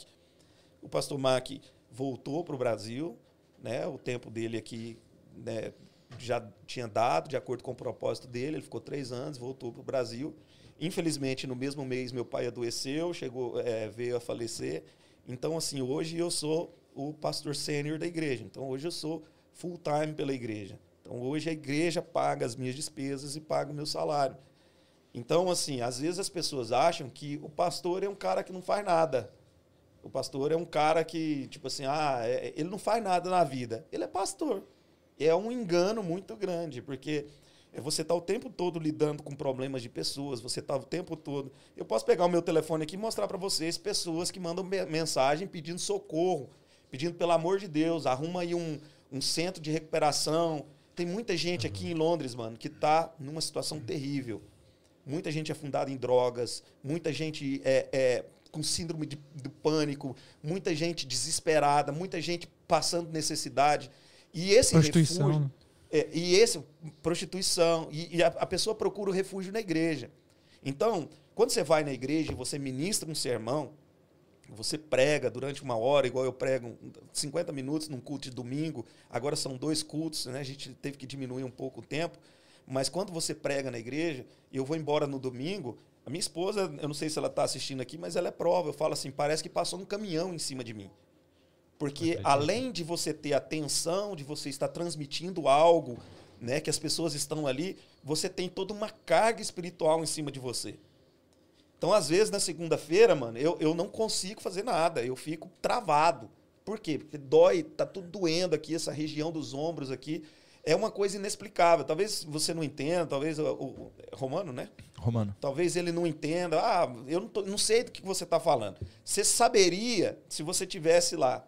Pô, Só só, de, que- só de você falar que lida Isso. com pessoas, eu já sei que você tá Então, falando. o que, que acontece? Você está ali na igreja, você está o tempo todo lidando com isso. Pessoas, ah, ou alguém chega e fala assim, ô pastor, estou com esse problema e tal. Ah, pastor, eu preciso conversar porque eu estou com esse problema, ah, preciso resolver isso aqui, preciso... E você está o tempo todo lidando com problemas de pessoas. Então, eu chegou um tempo, em 2019, que eu comecei a entrar em depressão. Eu passei por um princípio de depressão. De Por quê? Porque pastor é o seguinte, ele está rodeado de pessoas e muitas vezes sozinho. Entendeu? Uhum. Ele cuida dos problemas dos outros e muita, muitas vezes não tem tempo para cuidar dos seus próprios problemas. Então, às vezes as pessoas não entendem essa, essa questão. Né? Ah, é, é, questão de ser pastor, isso deve ser legal, deve ser. Cara, é muito complicado. É muito pesado, é, uma, é um peso muito grande que a gente carrega, uma responsabilidade muito grande. Por quê? Eu tenho hoje na igreja lá 200, 300 pessoas, não sei né? Mas essas pessoas, é, mano, é, eles estão se espelhando em você. Exato. Eles estão olhando para você e eles têm você como uma referência. Então você, às vezes, às vezes a gente tem que abrir mão de coisas que você gosta de fazer, igual eu, eu cantei aqui a música do Michael Jackson. Aí você tem gente que vai falar assim, né, que é um pastor, tá cantando música do Michael Jackson. Então? E a gente carrega esse peso é o tempo todo, mano, é o tempo todo. O tempo todo você é cobrado. E, e- e eu me cobro muito também. Entendeu? Eu me cobro muito. Então, se algum dia você tiver a oportunidade de ir lá na igreja, de conversar com os liderados, com o pessoal da música, com o pessoal da mídia, né? É, o João é, é, é, foi o líder da mídia há muito tempo. Hoje ele, é- ele é um- meio que um supervisor, né? Só resolve os É problemas e tal. Mas, assim, eu sempre fui muito exigente. Eu sempre sou muito exigente. Por quê? Porque eu acho que se você está fazendo... Tudo que você for fazer na vida, você tem que fazer com excelência. Esse é um princípio que eu tenho. Vai fazer, cara, faz o melhor que você tem. Porque isso, a a Bíblia ensina você a fazer isso. E no seu caso, você Tem. tá 100% dedicado ali. Isso. Né? E então, assim, a gente procura. É claro que você vai falhar, tem coisa que está fora do seu alcance, tem coisa que você não consegue fazer, mas eu gosto de, das coisas bem feitas. Eu sou exigente. Eu gosto do louvor bem feito, eu gosto das coisas bem feitas. É, poderia fazer melhor? Sim, poderia. De vez em quando vem é, alguém te dá uma dica e fala assim, cara, isso aqui pode ser melhor. Que às vezes você não percebe todas as coisas.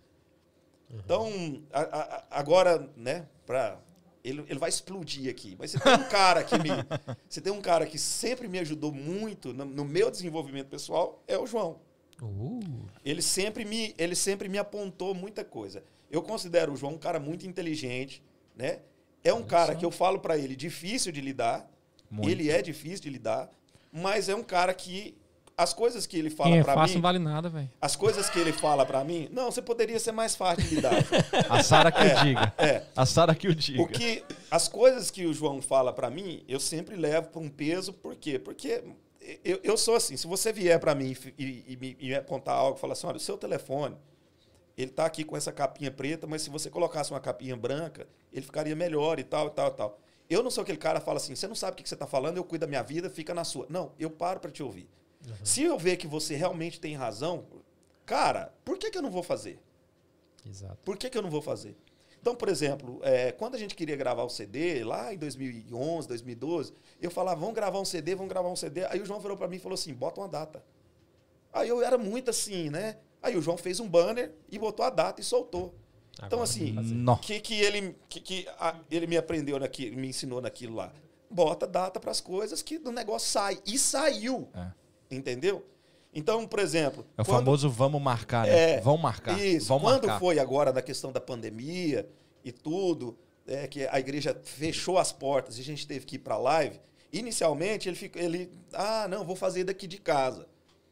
E aí a gente começou a ter umas dificuldades e aí ele percebeu, vamos lá, vamos fazer. A gente começou a fazer. Ele, ele saía da casa dele todo dia, a gente ia para a igreja todo domingo para poder fazer o culto de domingo. E isso foram o quê?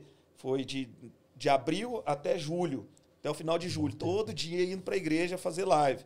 E aí eu sempre falava, ele sempre falava, ah, tem que comprar isso, tem que fazer isso, vamos fazer isso. Igual o Felipe falou assim, muita coisa a gente errou. E ele sabe que muita coisa errou, a gente teve- dava pau, a live travava, a gente não É. sabia o que fazer e tal, tal. E foi, foi melhorando, foi, Foi o novo, desenvolvendo. né? É o novo. Isso, foi desenvolvendo. E aí, por exemplo, chegou um ponto que eu chegava nele e falava assim: tá muito ruim a imagem, não tô gostando dessa imagem. Aí ele fala assim: vai gastar dinheiro com equipamento, tem que comprar não sei o quê, tem que não sei o quê. Ele tem razão. Eu virei para ele e falei assim: então compra isso, o que, que precisa? Precisa disso, disso, disso, disso, disso. Eu falei: então compra. Foi lá, comprou, montou tudo e tal. Então, assim, eu sempre fui, eu, eu sempre fui assim, nesse ponto. Eu, eu gosto de oferecer o melhor. Então, por exemplo, quando eu vou pregar, eu procuro sempre oferecer o meu melhor para Deus, para que Deus me use da melhor forma possível. Mesmo nos dias que você tá ruim. Que... Cara, muitas É vezes, humano, né? esse é o lance.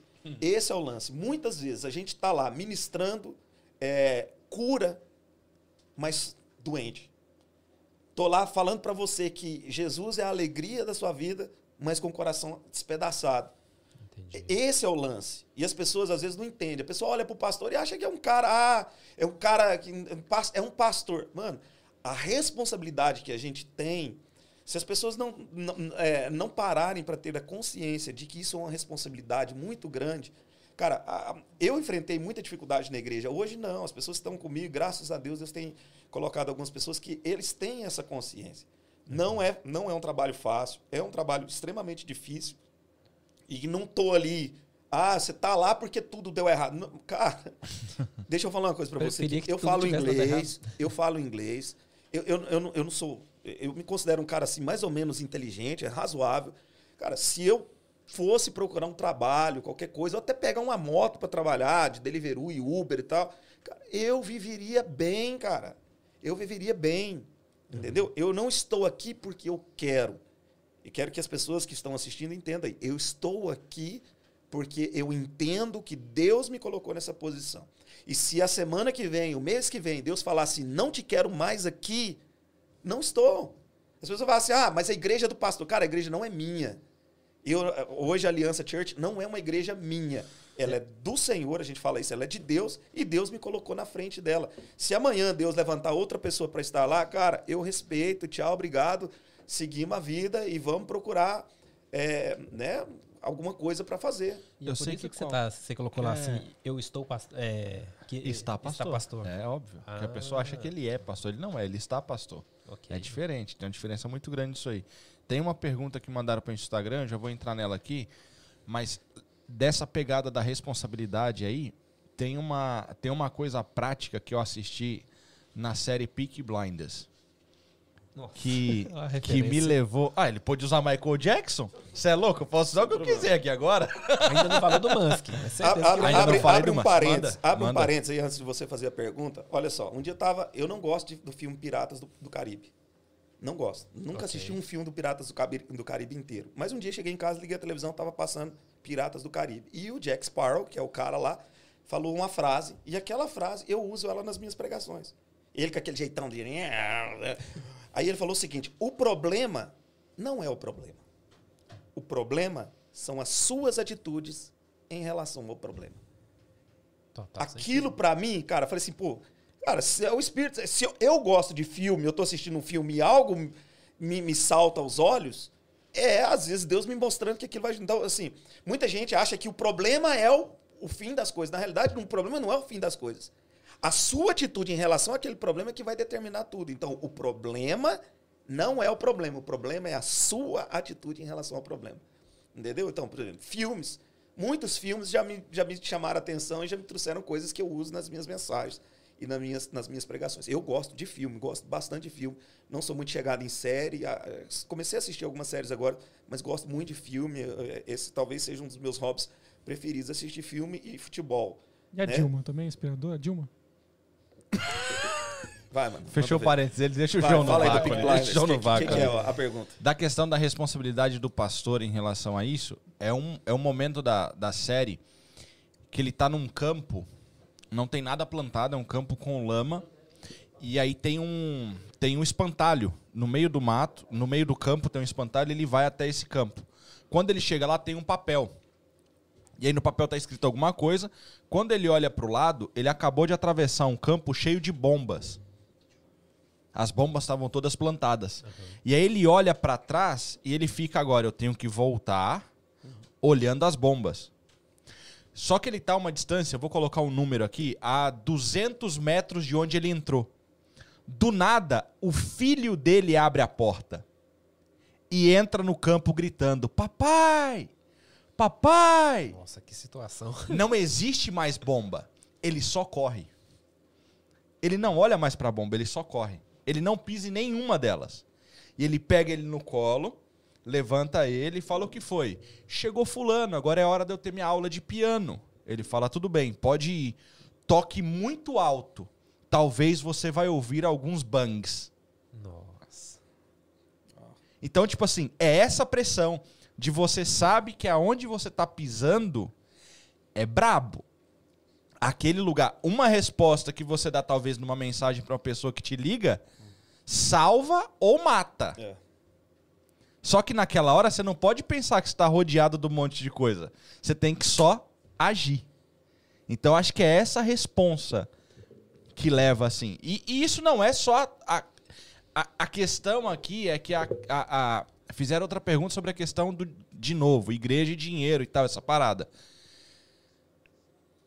A parada é que as pessoas romantizam muito a questão pastor. A diferença de um pastor para um grande empresário, alguém do tipo, é que a empresa fecha e tu abre outra. A igreja não. Ela tem uma responsabilidade eterna. Deixa eu trazer algo aqui que você, trouxe que é legal que você falou aqui. Eu não sei se você ainda fez, se você já fez sua pergunta. Pode ir. Mas não, você- a pergunta eu não vou fazer agora, não. Tá, vou fazer depois. Você falou algo interessante. As pessoas romantizam, romantizam a questão do pastor. Deixa eu te falar. Tem muita gente que usa a posição de pastor, sim, de forma errada. Hum. para se aproveitar e tirarem proveito, talvez é, fazerem dinheiro ou, ou, ou, se ou viverem às custas de uma igreja. Que, tipo assim, existem sim essas pessoas que nada, nada deram certo na vida e eles resolveram sim abrir uma igreja. Existem.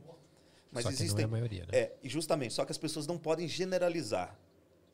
Então, por exemplo, igual eu citei a questão do meu pai. Meu pai, ele, ele abriu mão de uma empresa, por quê? Porque a paixão dele era isso.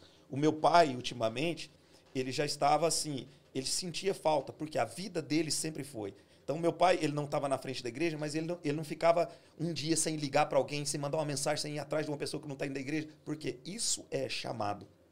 E tem pessoas que têm o chamado e tem pessoas que não têm. Então, por exemplo, é, às vezes as pessoas generalizam mesmo, falam assim, ah, o pastor, ele- ele recebe dinheiro e tal. Sim, a igreja, as pessoas precisam entender que a igreja ela tem o lado espiritual, mas ela também tem o lado natural. Ela tem um lado administrativo. Existe igreja como corpo de Cristo e existe igreja como instituição também Uma gestão, né? existe uma igreja como instituição.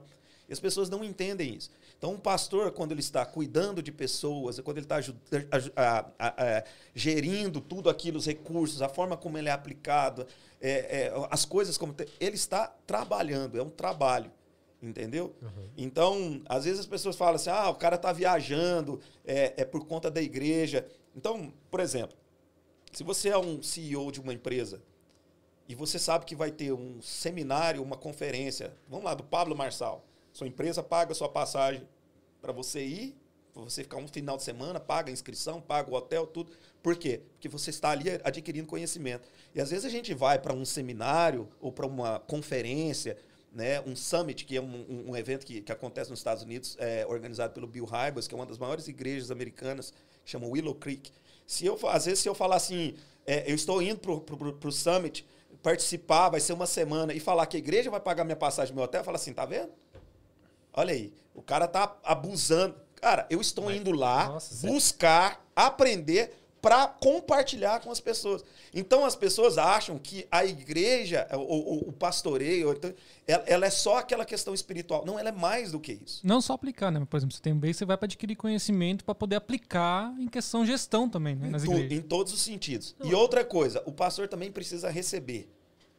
Então, por exemplo, é, o pastor Jackson, que já esteve aqui com vocês, é um grande amigo. E a gente sempre participa das conferências do pastor Silas, e o pastor Jackson usa muito essa palavra, que o pastor Silas diz: quem não senta para aprender, não está apto para subir para ensinar.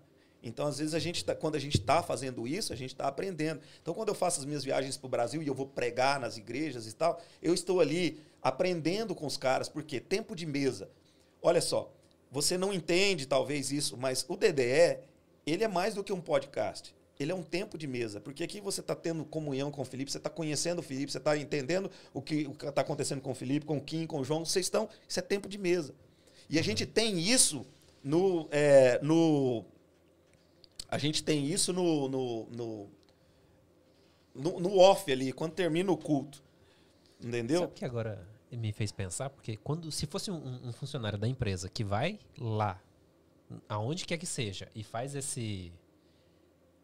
E vai para aprender pago pela empresa.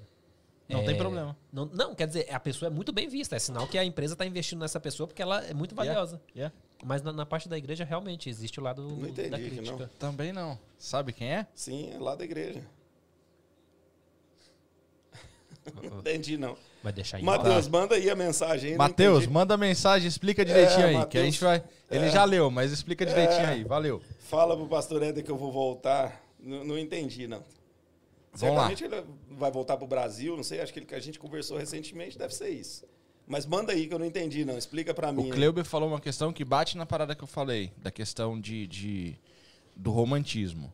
É que, por exemplo, a, a empresa lá que a gente estava falando da aplicação e tal, se essa empresa pega 29 novos candidatos, paga, sei lá, 40 mil libras para esses 20 novos candidatos passarem um final de semana em um hotel, tudo pago pela empresa, porque eles vão ser palestrados pelo diretor financeiro, pelo diretor de visão, pelo di- diretor de marketing da empresa para treinar esses caras.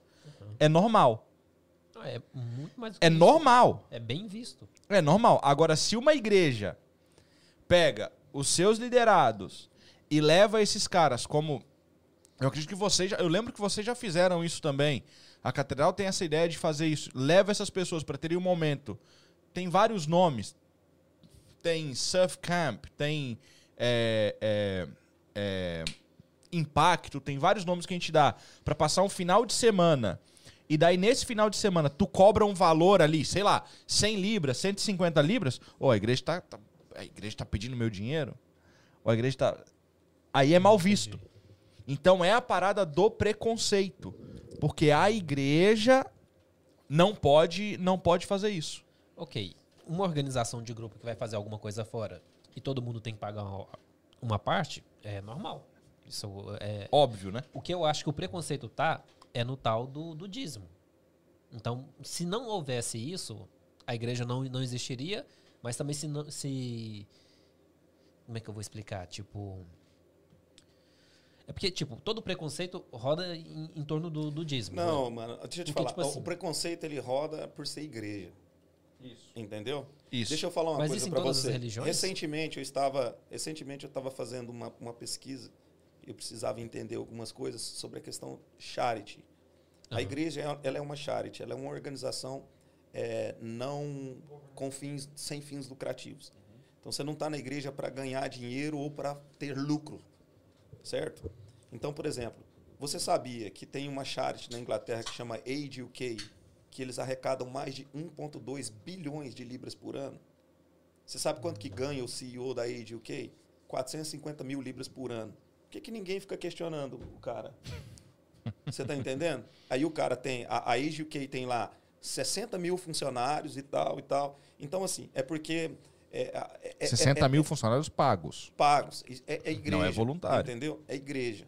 É igreja que tem essas, essas questões. Porque as pessoas pegam assim que Paulo disse: é, de graça recebi, de graça também dou.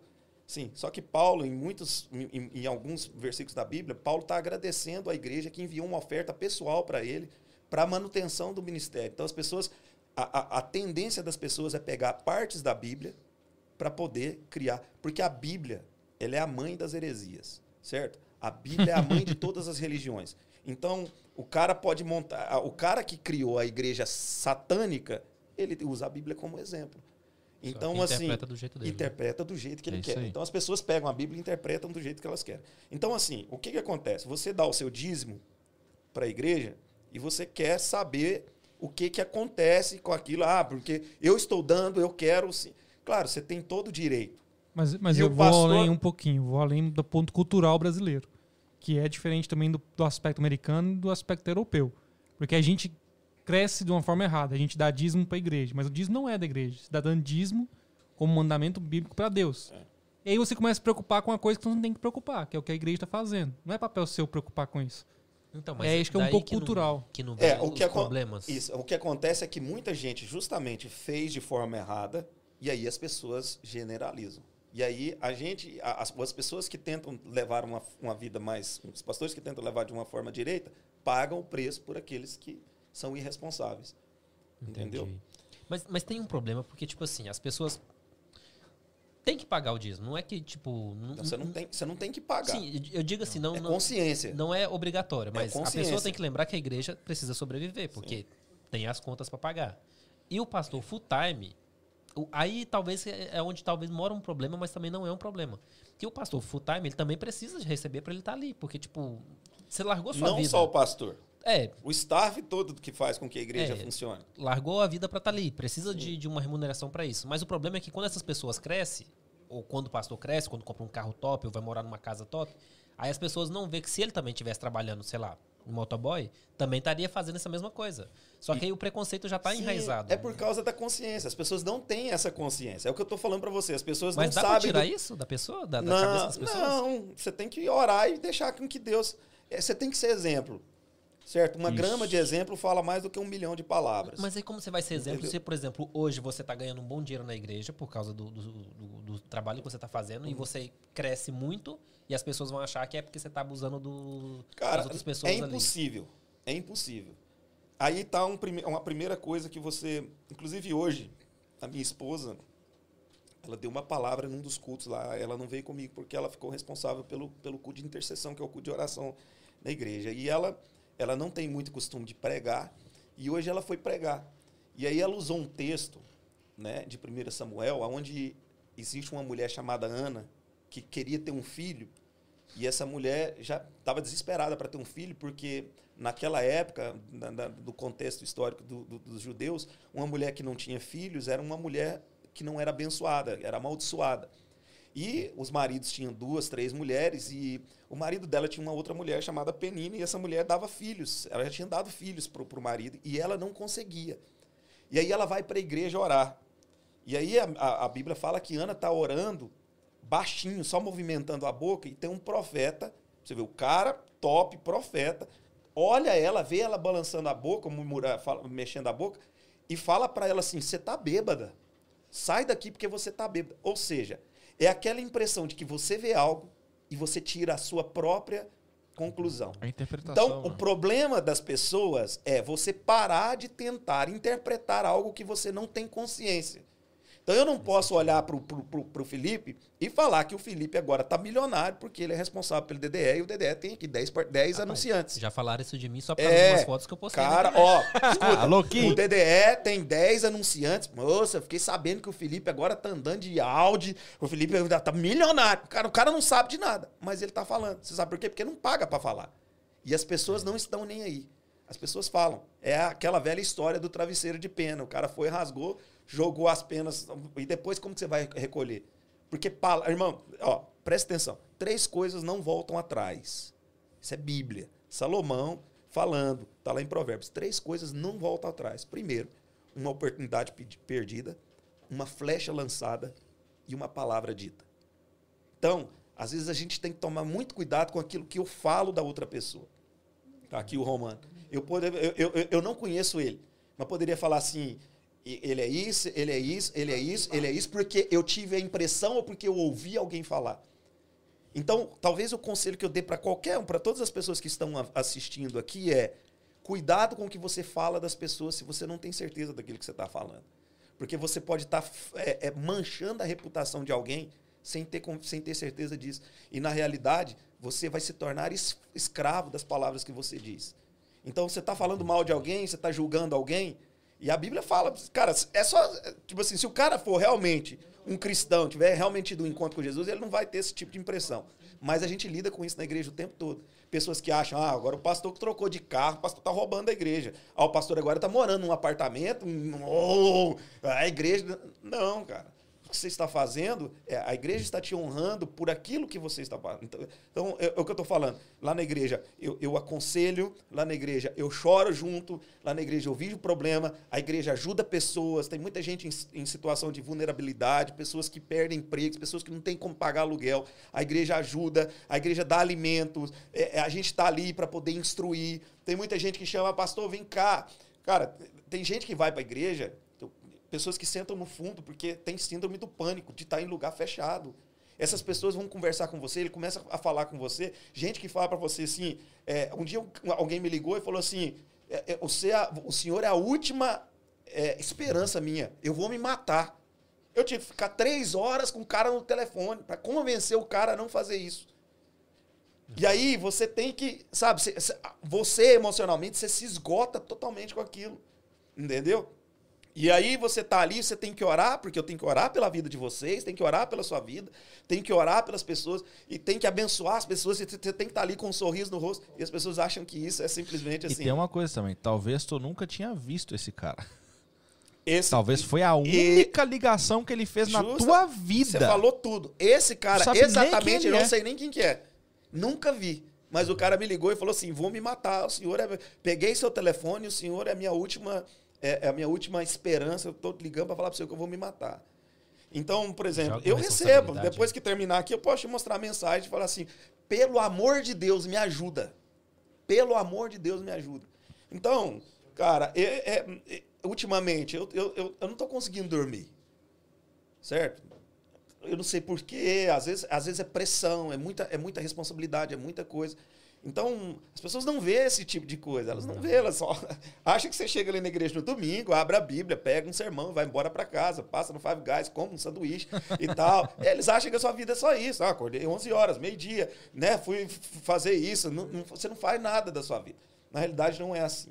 Então, antes de você, é, antes de você falar que um pastor não faz nada e que ganha muito dinheiro, passa talvez, se você quiser, se alguém tiver aqui no, no, no, no podcast aqui e tal, se você quiser, irmão, vai lá pra igreja, eu deixo você ser pastor um mês, depois você me fala. Senhor na é meu pastor e nada me faltará. É, é igual, por exemplo, é igual. Eu tenho aqui o João, o João é meu cunhado. Eu tenho aqui o João, é igual alguém virar pra mim e falar assim: o João tá milionário. O João tá andando de Land Rover, que não sei o quê. Tá, tá, tudo bem. De fato tá, tá. mesmo. Fala menos, tá fala mesmo. Só Fala que menos. o cara não sabe o que ele trabalha, a relação que é, o tanto que ele se esforça e tal. Então, assim, as pessoas precisam falar. As pessoas. Então, eu, eu tô, eu tô O cara, conseguindo... o cara tá falando pra falar menos, ele posta, né? O volante do violão. Do, do, do- é, é. Aí você Não, tá vendo? é, é, o preconceito com o pastor. João- o João- pastor o João- não fala porque é o senhor que tá falando. Mas O- ele pode postar, fazer O João tá story. comendo ovo e arrotando caviar. Oh. Então, peraí, eu tô entendendo então que o problema então tá, tá no que as pessoas acham do, do pastor da igreja, então. Sempre não não O é só a problema igreja, está- é sim o pastor. O problema está em as pessoas terem uma, um preconceito. Porque o preconceito é um Mas- antes do conceito. Olha, esse preconceito ele é enra- enraizado na mente das pessoas, assim como é, por exemplo, o racismo, o preconceito de, de sexualidade. Porque, tipo assim, eu não sou cristão, Uhum.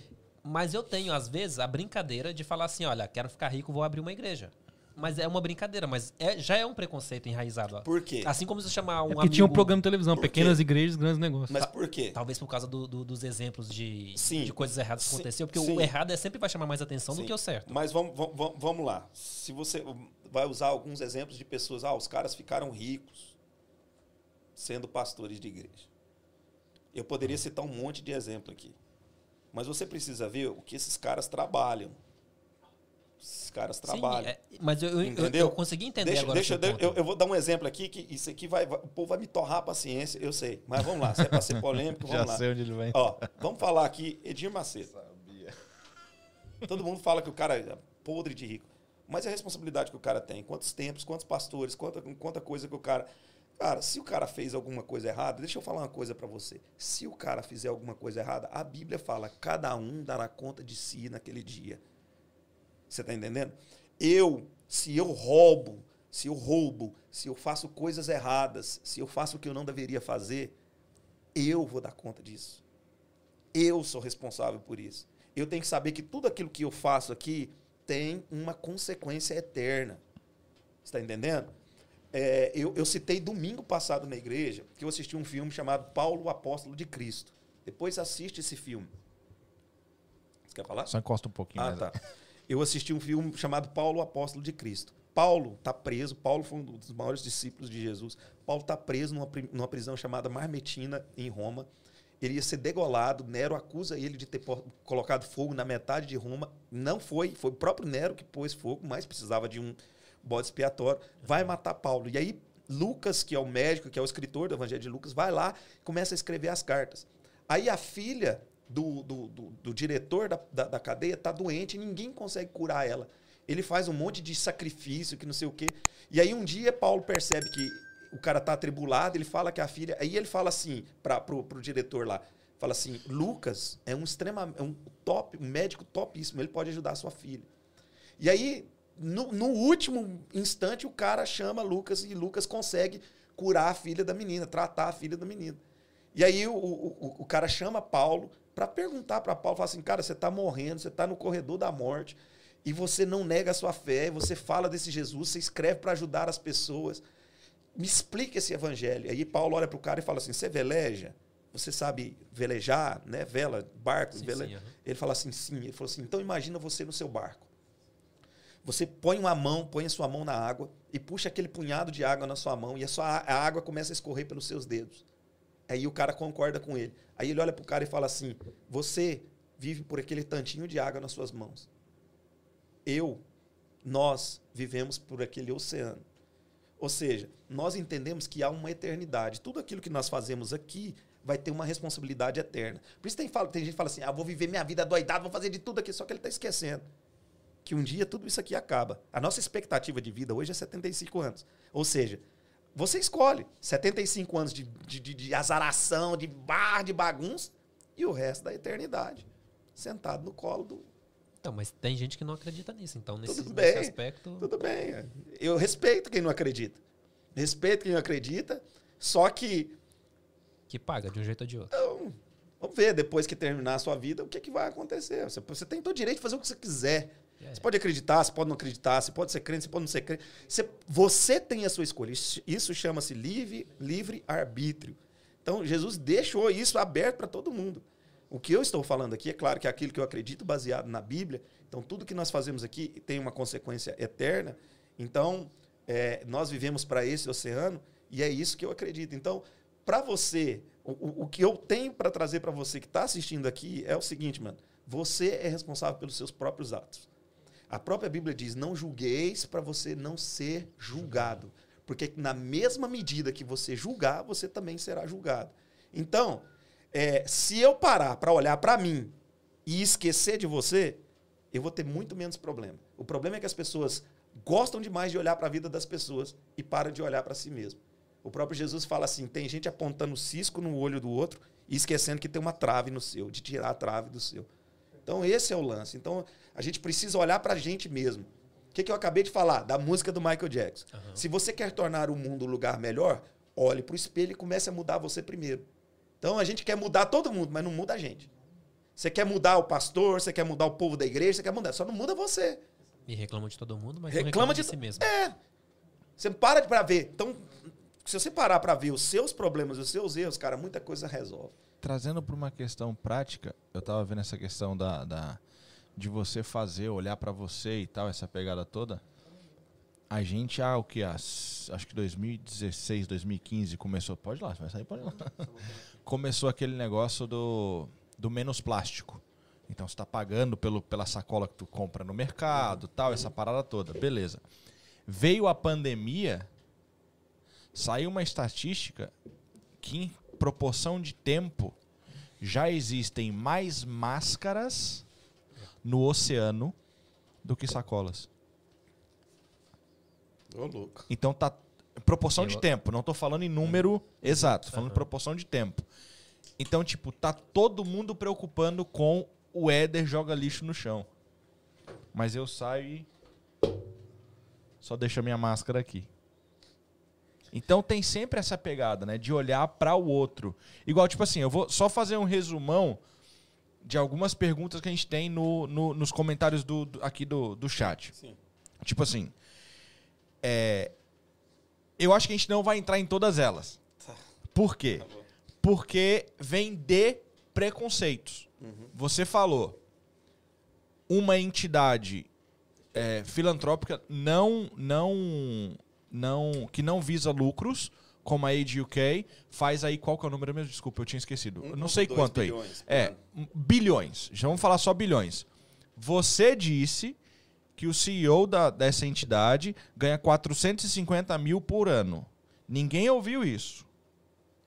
E aí os caras estão perguntando se pode ter salário e tal, papapá. Então eu não vou, eu não vou entrar nessa pegada. Entendeu? Você falou também que sim, existem pessoas que vão usar a Bíblia para fazer coisas erradas. Então, já respondeu umas cinco ou seis perguntas que estão no chat. É, não vale a pena entrar nessa ideia. O que eu quero entrar é uma ideia seguinte, que eu achei da hora, é contraditório, pode ser o que for para quem não acredita. Eu acredito que a gente está na mesma ideia aí do, do- do- dos pensamentos.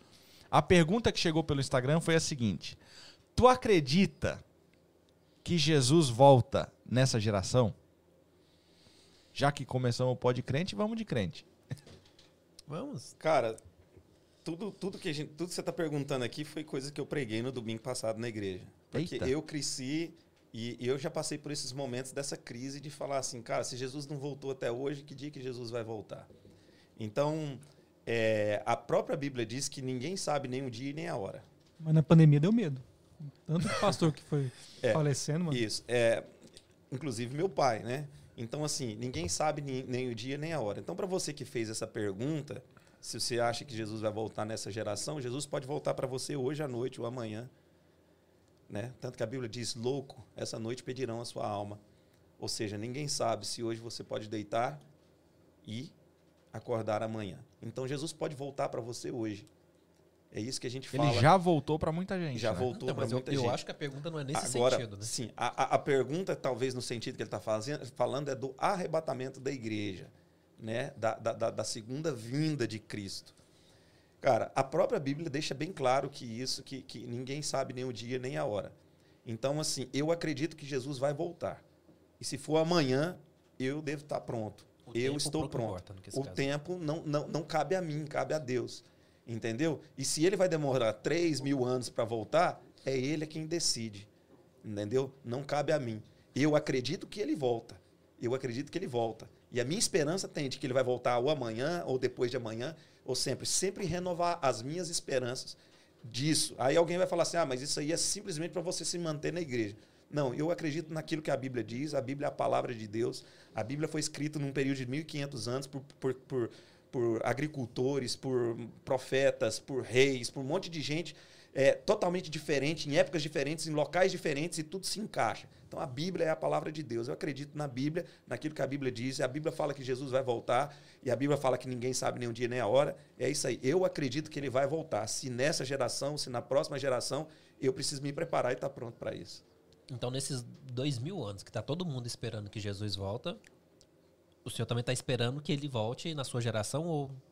ou- eu sei que tá- de- falar que tá em aberto é muito vago, mas o senhor queria que, que voltasse na sua geração? Eu queria que ele voltasse hoje. mano. Ah, ok. Eu queria que ele voltasse hoje. É para isso que eu vivo. Entendeu? É para isso que eu vivo. É, é- é- essa é a minha fé, essa é a minha esperança. Entendeu? Jesus, Jesus está escrito na Bíblia é, que ele vai voltar em breve. Eis que venho sem demora. Agora, a, a própria Bíblia diz que um dia para Deus é como mil anos para nós. Entendeu? Então Jesus fala assim: Eis que venho sem demora. Guarda o que você tem para que ninguém tome a sua coroa. Qual que é a coroa? A sua, o seu direito de você estar com ele, a sua preparação de você estar com ele. Entendeu? Então, assim, ah, pastor, você quer que Jesus volte? Para mim, eu queria que ele voltasse agora. Porque para onde nós vamos é muito melhor do que isso. Quando meu pai faleceu, eu tive que falar para muitas pessoas. Ele está hoje num lugar muito melhor do que nós. Porque a, a própria palavra diz que é, esse lugar não vai haver choro, não vai haver sofrimento, não vai haver morte. Para que, que eu quero estar num lugar onde eu sofro, onde eu choro, onde eu estou sujeito a todas as coisas, as aflições que o mundo fala, que Jesus diz: No mundo tereis aflições, mas tem de bom ânimo porque eu venci o mundo. Ou seja, Jesus conseguiu vencer o mundo, ele venceu, então por isso que a gente tem que ter bom ânimo. Então, por que, que eu vou querer estar num lugar onde eu vou estar sofrendo, onde vai ter tudo isso, se Deus está querendo me levar para um lugar que não vai ter mais isso? Então, eu prefiro esse lugar melhor. Eu quero esse lugar melhor. Mas isso não cabe a mim, cabe a Ele. Entendeu? Então, eu, você falar para mim, você quer que Jesus volte? Agora, irmão. Ó, puf, entendeu? Eu quero. Mas isso não é uma decisão minha. Não cabe a mim. Então, é, acabou virando, assim, é, um, um assunto assim meio escatológico e tal. Mas é, Mas é bom, é polêmico e, e resolve algumas questões, sabe? Tipo, como eu não, não tô nesse mundo, pra mim é, é importante ouvir isso aí. Igual, tipo... Que mundo que você tá? Não, você entendeu, né? Pô, não é Valeu, possível, João. né? Quinta série. As a- os nossos telespectadores, é, assim, é, Tem, tem mais pergunta aí? são, são Não. mais inteligentes do que isso aí. Eu tenho. Manda Por ver. que temos que viver, então, nesse mundo? Por que temos que viver e passar por tantas coisas ruins Gostei. se só existe coisas boas lá em cima? Por que, que a gente já não tá lá? Por que, que a gente tem que sofrer? Pra mostrar que tem uma fé, quem não tem, não vai? É só por causa disso? Na realidade, deixa eu te falar.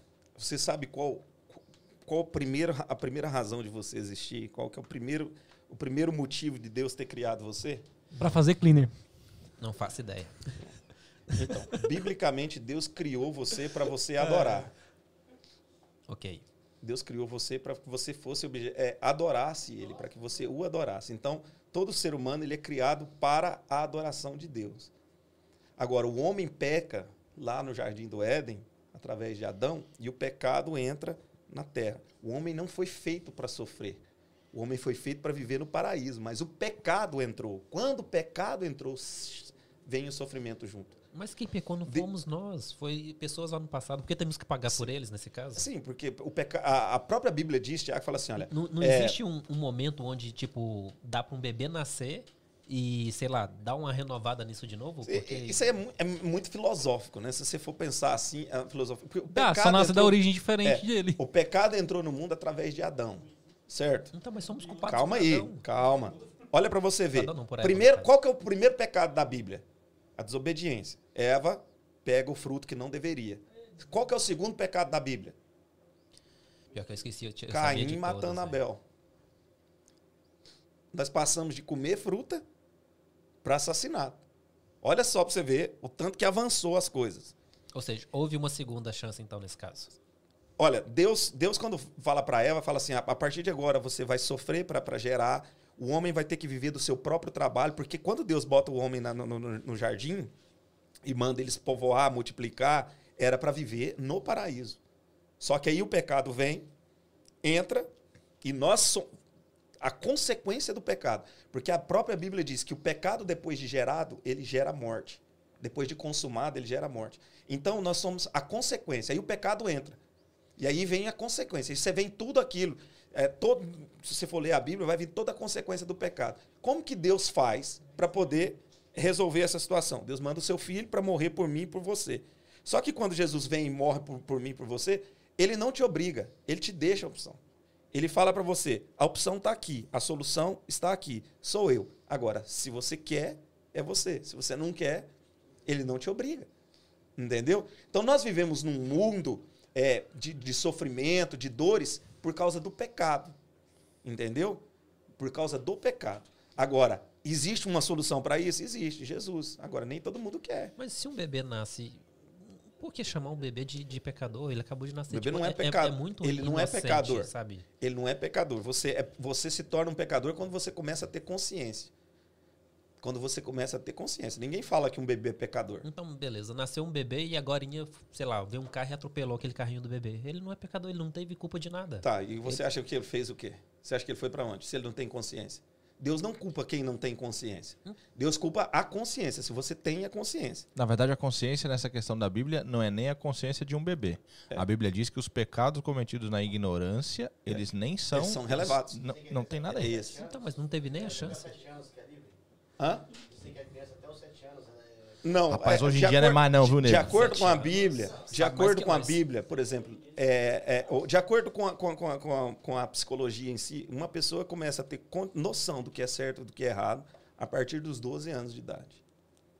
A partir dos 12 anos, a, a criança começa a ter noção. Por isso que batismo na igreja evangélica ela é feita a partir dos 12 anos.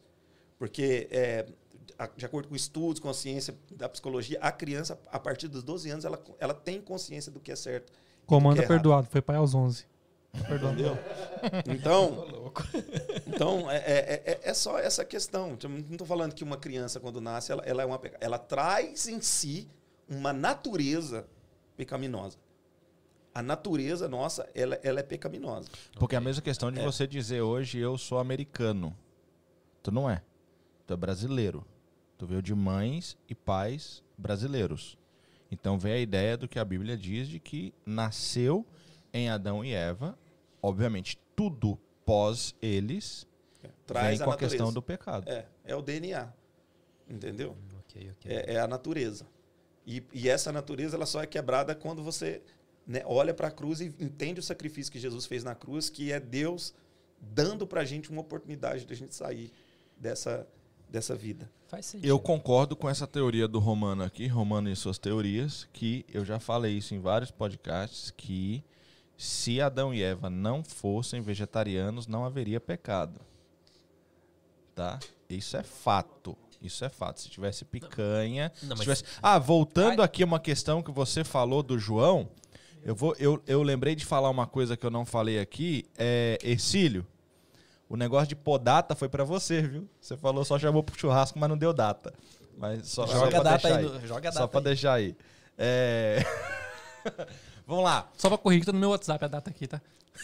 Eita, na verdade quem marcou foi o João. Ei, já não é mais só pra ti, tá vendo? Já entrou, ó. Olha lá, ó. Olha lá, Já tá aceitei vendo? o cardápio. Eita. Vamos lá. O que, que tem a dizer fugir dessa questão igreja aqui, vamos sair desse, É, desse se, ficar aqui, aqui. eu tenho lá. mais perguntas do que você vai conseguir responder. O que, que tu tem a dizer sobre hoje a situação Inglaterra e a situação Brexit? O que, que eu tenho a dizer? É, o que, que tu, tu vê aí, o que, que tu acha que vai aí acontecer e tal? Cara, isso é uma incógnita, né? Yeah. Eu, eu vejo o seguinte, cara. é, eu cheguei aqui em 2002, já era, já era claro, é, União Europeia, mas a minha tia chegou aqui em 92, um período Ah, antes yes. do, do- do- da, da União Antes Europeia entrar. Já tinha o acordo, mas não tinha entrado ainda Aham. é, é, é, o, o- o plano. E tá aqui ainda? É, tá. Nossa, então, cara, momentos. é difícil de dizer. É difícil. Ao mesmo tempo em que as pessoas estão amedrontadas, eu acho que pode haver uma melhora em alguns aspectos. Mas é, é, é muito complicado. Isso é uma incógnita. É uma incógnita para a gente saber, porque isso aí é desenrolar da história e ninguém pode prever as coisas que vão acontecer na história. Então, pode acontecer que daqui um ano é, a situação, talvez, dos imigrantes estejam melhores. É, não sei. É, é algo que é, é difícil.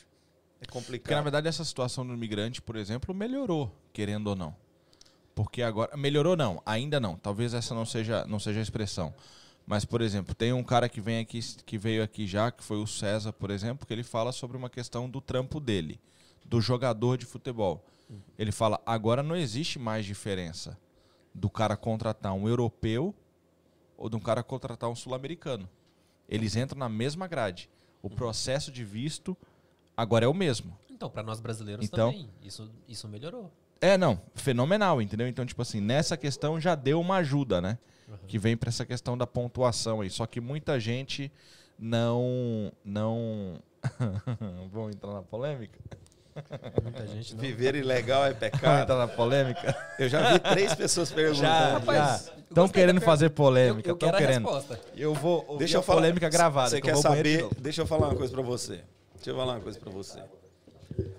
É, essa é uma pergunta que às vezes é, vai colocar aí, eu vou falar assim, ah, mas o que, que você pensa a respeito? Viver ilegal é pecado?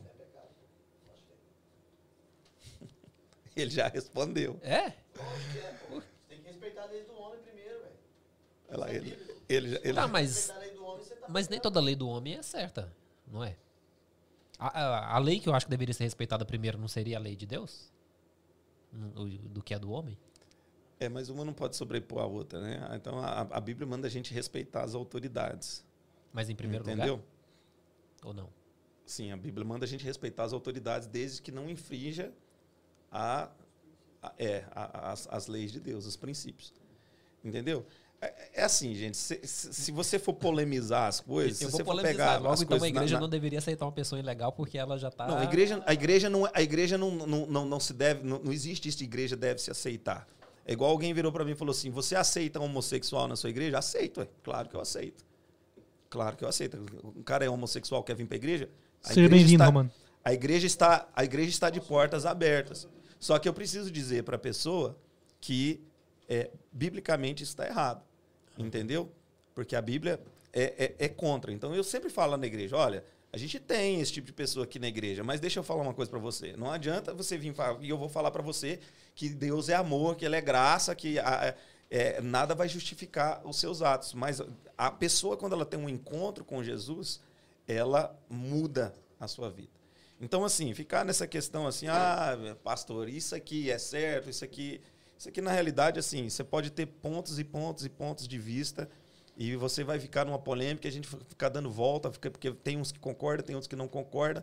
Então, tem tipo, certos tipos de assunto que, que não vai trazer não vai edificação. Não vai, não vai trazer edificação. Então, a gente não vai edificar. Eu vou ficar aqui falando, tentando explicar para o Romano, tentando explicar para você, tentando explicar para o Felipe. Aí o Felipe vai ter um ponto de vista, você vai ter outro, e ele vai ter outro ponto de vista, e a gente vai ficar, porque isso é interpretativo.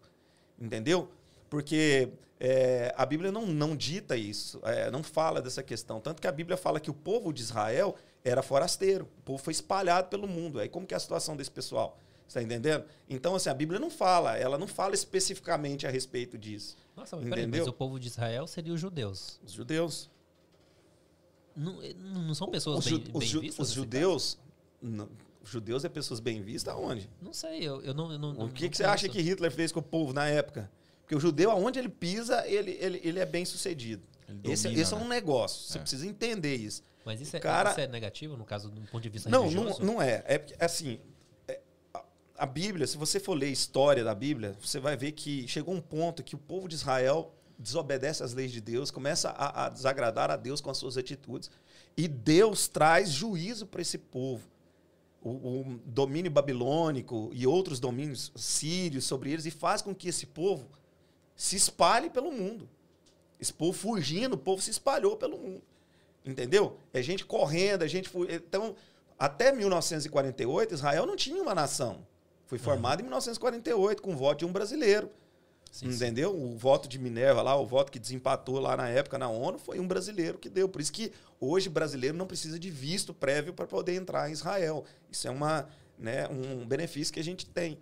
Então, até então, 1948, o Israel não era não tinha, o povo era espalhado. Por isso que tinha muitos judeus aqui. E você tem judeus espalhados pelo mundo inteiro. Entendeu? Hoje sim eles, eles voltam. Então, isso aqui assim, você vai ficar discutindo, você vai, vai entrar numa coisa. Ah, por quê? Porque assim, uma das coisas assim, tem muita gente que fala assim, pastor, você tem que falar para mim, você tem que perguntar isso, que não sei o quê. É porque uma das coisas que eu, eu, eu vivi aqui em, em Londres em 2000, de- entre o período de 2002, principalmente até 2010, era assim, era de 2002 a 2007, era muito brasileiro ilegal e poucos legais. E aí o cara, quando ele era legal, ele olhava para você, se ele não gostasse de você, se ele tivesse uma discussão com você, ele virava para você e falava assim, vou mandar a imigração da sua casa. De fato. Mas Tinha não era- demais. Mas não era só nessa época, não. Aconteceu essa semana aí, mano. Não vou falar. Deixa Tinha demais. Deixa tinha pra demais. segunda. Sempre tinha tem, demais. sempre vai ter. né? É. E aí fica assim, as pessoas. É, é- é aquela questão assim, ah, mas por, eu, eu, eu tive que não sei o quê pra fazer isso e hoje eu sou legal. Então, cara, gente, vai cuidar do seu problema, mano. Cuida da sua vida. Olha só, a pergunta é: o, o cara que. Peraí, a sua situação, qual que é a sua situação? Vamos preocupar com a sua, em vez de você estar preocupado com a do próximo. Entendeu? Olha pra você, cara. Ah, você é legal? Certo. Mas beleza. Você paga direitinho? Ah, Você mente? Não. Você traz sua mulher? Não. Você trabalha? Você é honesta? Sou tudo isso. Então tem que entrar no céu. A Bíblia fala que a salvação é pela graça, não pelas obras. Entendeu? Então, você é salvo não é porque você merece, é porque Jesus morreu na cruz por você, não é porque, pelo que você faz. Porque tem muita gente que fala assim: eu vou pro céu porque eu sou bonzinho, eu não mato, eu não roubo, eu não traio minha mulher, eu não faço nada. Cara, a salvação é pela graça. Ou você olha pra cruz e arrepende e aceita Jesus como seu salvador e vai pro céu, irmão, ou não é nada. Você pode fazer, você pode tentar ser o cara mais santo do mundo, você não vai conseguir. Por quê? Por causa da natureza pecaminosa. Então, assim, esse assunto muito, muito assim, ah, ei, fala pra mim, se, se. Não, cara, qual que é a sua situação?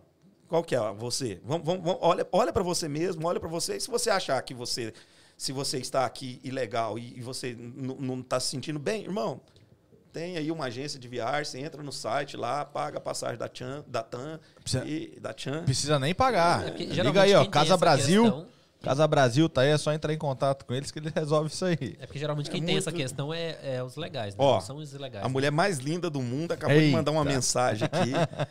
Minha esposa. Uau, deixa eu olhar aqui para a câmera aqui. Te amo, Thaís Marques. Olha lá, tá, tá vendo lá? Te amo, viu? Feliz de você estar aqui vendo eu conversar aqui um monte de lorota que você aqui. Só, só polêmicas. Chama, amor. O de hoje tá pago. É... Vamos lá. E hoje, pra você assim, 2021, ano pesado. Tem com Você, volume você aí. falou de hoje, eu ia fazer uma pergunta de hoje Tem que pelo visto já respondeu aí? já sobre ah, o que, que você É o pensa sobre tá a, a guerra que está acontecendo lá no, no Israel e, e a Não, isso é Palestina. bíblico. É o Não, seu mas, que tá mas nesse volume? caso aí, pelo que você falou É o ali, meu? já, já meio tô que já me perguntando de respondeu. Não, meu não. Não, tá Não é bom. Eu quero saber de quem que tá o volume. Era você de Não novo, sei, né? não sei. toda vez é o Cleuber, velho. porque eu Ah, pego o telefone olha, olha aqui, olha aqui. O, o nosso amigo Romano de novo. Romano, cadê você? Jesus disse, Jesus disse que Davi era a imagem e semelhança de Deus, ele roubava, matava, traía. Jesus, Romano, olha só, vou olhar para a câmera aqui, Romano. Deixa eu te falar. Levanta, Jesus Romano. não disse que Davi era. Jesus disse que todos nós somos a imagem e semelhança dele. O problema é o que eu falei para já expliquei aqui, é o coração deixar-se levar pelas coisas da vida. Entendeu? Davi errou. Ele errou como eu e você também erra todos os dias. Davi matou? Matou. Davi é, é, é, fez coisas erradas? Fez. Só que se você, uma hora tiver a oportunidade, pega a sua Bíblia e abra no livro de Salmos 51, que você vai ver Davi olhando para Deus e falando assim: tem misericórdia de mim. Me perdoa porque eu sou um homem pecador. Não retires de mim o teu espírito. Davi tinha um coração que se arrependia. Ele tinha coragem de reconhecer que ele estava errado. O problema é que hoje a gente faz, faz, faz, faz e acha que a gente está certo. Erra, erra, erra e acha que a gente está certo. Entendeu? Então, Davi foi considerado um homem segundo o coração de Deus porque Davi tinha coragem, capacidade de olhar para Deus e falar assim: eu não valo nada, eu não presto. Se não fosse o Senhor que tivesse misericórdia de mim, eu seria nada. Então, é só isso. Todos nós somos imagem e semelhança de Deus, tá? Inclusive você. Você é a imagem e semelhança de Deus. Inclusive Há- foi ótimo. Há, há, há esperança para você, mano. Tá? Você mora onde, filho? Mora onde? Aqui pertinho. Ah, não. Do outro Então lado vou do falar pro, país. Fi, pro Felipe organizar uma caravana. Vocês vai todo mundo domingo lá na igreja. Não, mas Fala, em, depois, do, depois do seu Fala em lá. caravana pra ele, não, que já tá querendo pegar a minha. Ele não viu caravana, né? Ele pensou em caravana, já quer pegar a minha ali pra morar já. Ó, nessa pegada aí do. do, do- dos versículos bíblicos do, do Romano aí, essa aí é a interpretação romana aí. Ó, ó o trocadilho aí. Tem uma parada que é muito louca disso, que é o seguinte: a gente entrou nesse assunto com o. Eu acho que foi com o Leandro. Que a gente entrou nesse assunto. Foi um dos primeiros podcasts que a gente fez, que foi da questão da liberdade. Foi da questão da liberdade. Hã? Foi o terceiro podcast, é. Foi na questão da, da liberdade, da liberdade de tudo. E aí a gente entrou na situação que falava que se eu dou liberdade para uma pessoa poder escolher isso, eu dou liberdade para muita coisa. Eu acho que nessa pegada, principalmente da ideia do pecado aí, vem a questão de pecadão e pecadinho. De que existe uma diferença muito grande do cara que mente para fechar um negocinho e de um cara que mata alguém. Que na verdade não tem diferença nenhuma. Não, É que- isso- é que nem isso é- roubo, né? Tudo um no- erro. É, é, isso, isso É As nosso, né? pessoas que criam, É. né? Porque a Bíblia, a Bíblia fala pecado. Acabou. É, pecado. Entendeu? Foi pecado Ab- Abraão mentir que, que Sara não era a esposa dele, como foi pecado Davi pegar e colocar é, o seu capitão lá para poder matar o marido de Betseba. Então, assim, é pecado. É pecado. É pecado. Independente do que roubou, é um roubo. Pecado é pecado. Então, mas o- o- nós temos, nós, com o nosso preconceito de achar que alguém que mata, ele é muito pior do que eu que minto.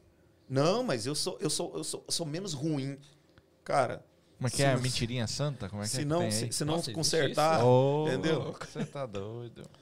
Mas assim, olha só, eu Tem vejo assim, como esse louco. podcast aqui tem né, muita gente assistindo, você sabe, talvez tenha alguém aqui que esteja assistindo, talvez Deus está falando no seu coração aqui, eu, eu acho que há propósito para tudo. A gente veio aqui para falar do Éder, falar de outras coisas, não era, né? Acabou virando sim um podcast, um po- podcast Pode crente. Pode crente. pode crente.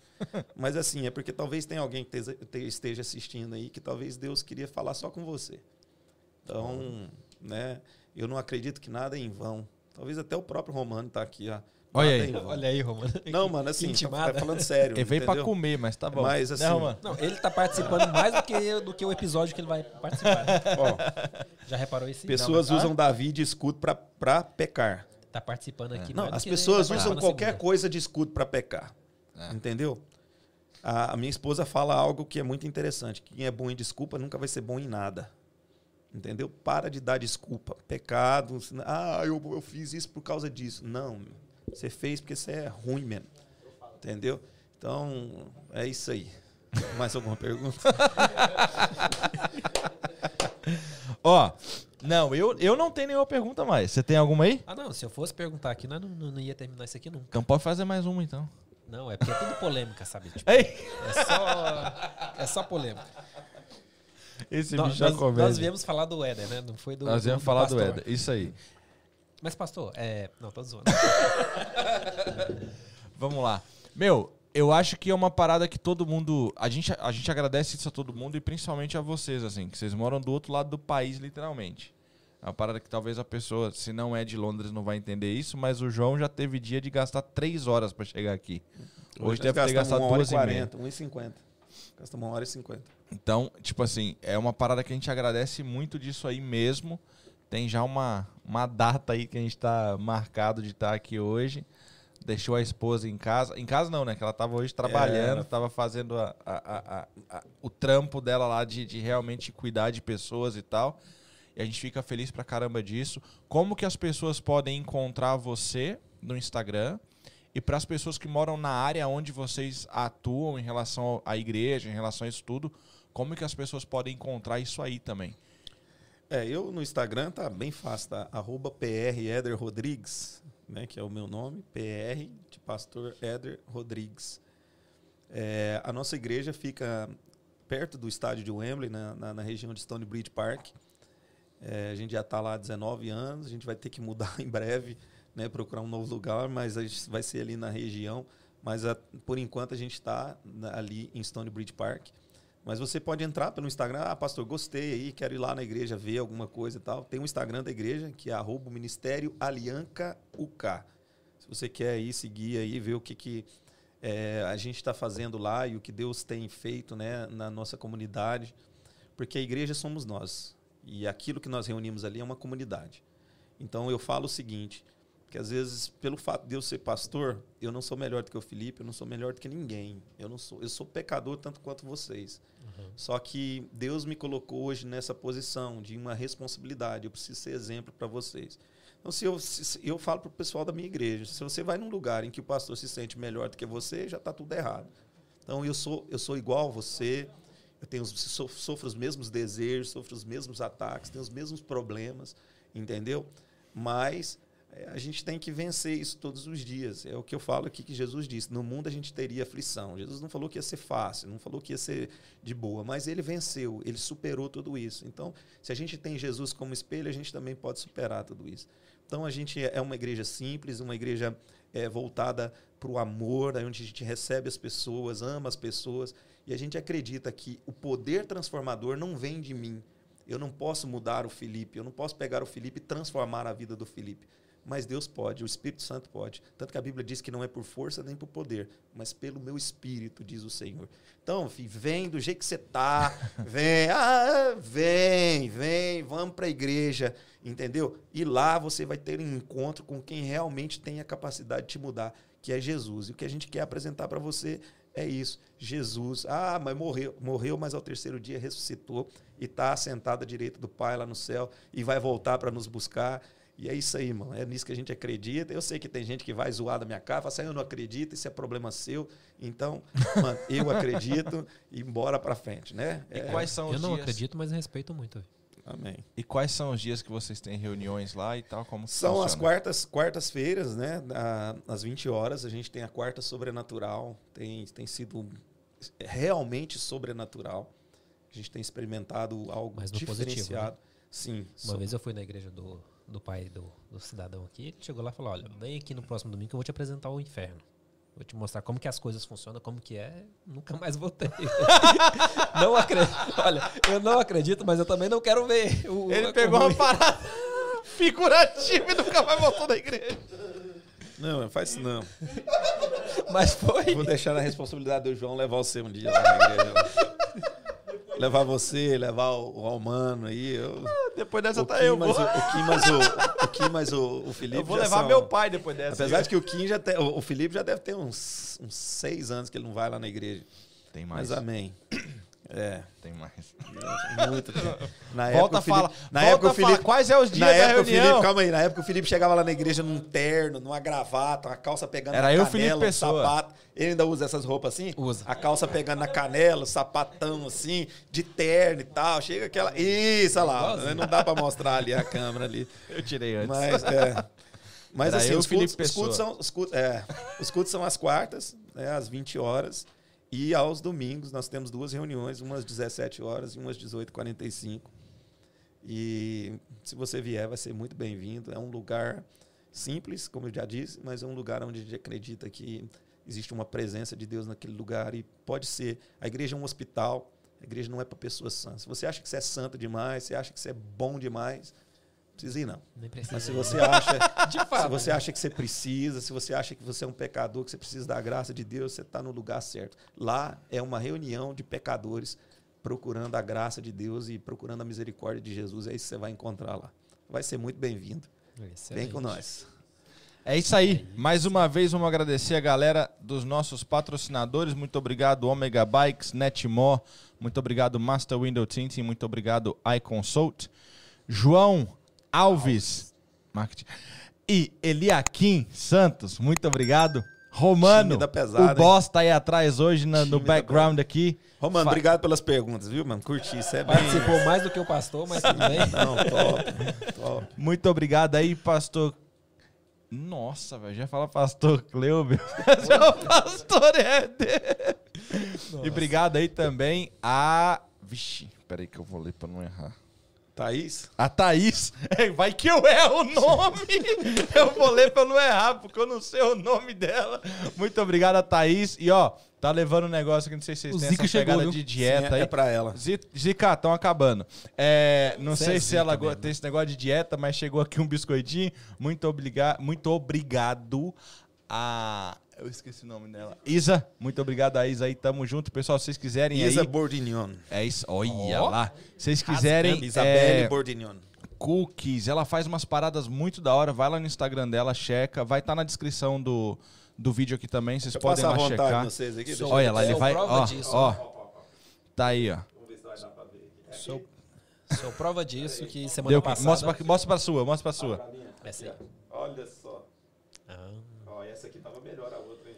É A o outra tava melhor mesmo, mas tá bom, já deu pra ver. Já deu. Tá bom? Obrigadão, pessoal. Só deixando um plug pra vocês aqui, nós temos segunda-feira às 8 da noite, nós vamos ter um podcast extra aí com os caras que não falam nada aí, tá bom? Fica ligado Se não que vai tiver internet, vai rolar aí. podcast? Ó, gente, deixa Hã? eu dar... Se não tiver internet, rola podcast? Peraí, peraí, peraí. Rola. Deixa eu mandar um abraço aqui para todo o pessoal aqui que tá aqui, o Pedro, a Camila, é, a Jeane, a Thaís, o Álvaro. Tem uma galera da igreja aqui, um pessoal aqui. Deus abençoe, gente. Manda pra esse aqui Um que só tem abraço. nome e letra maiúscula também.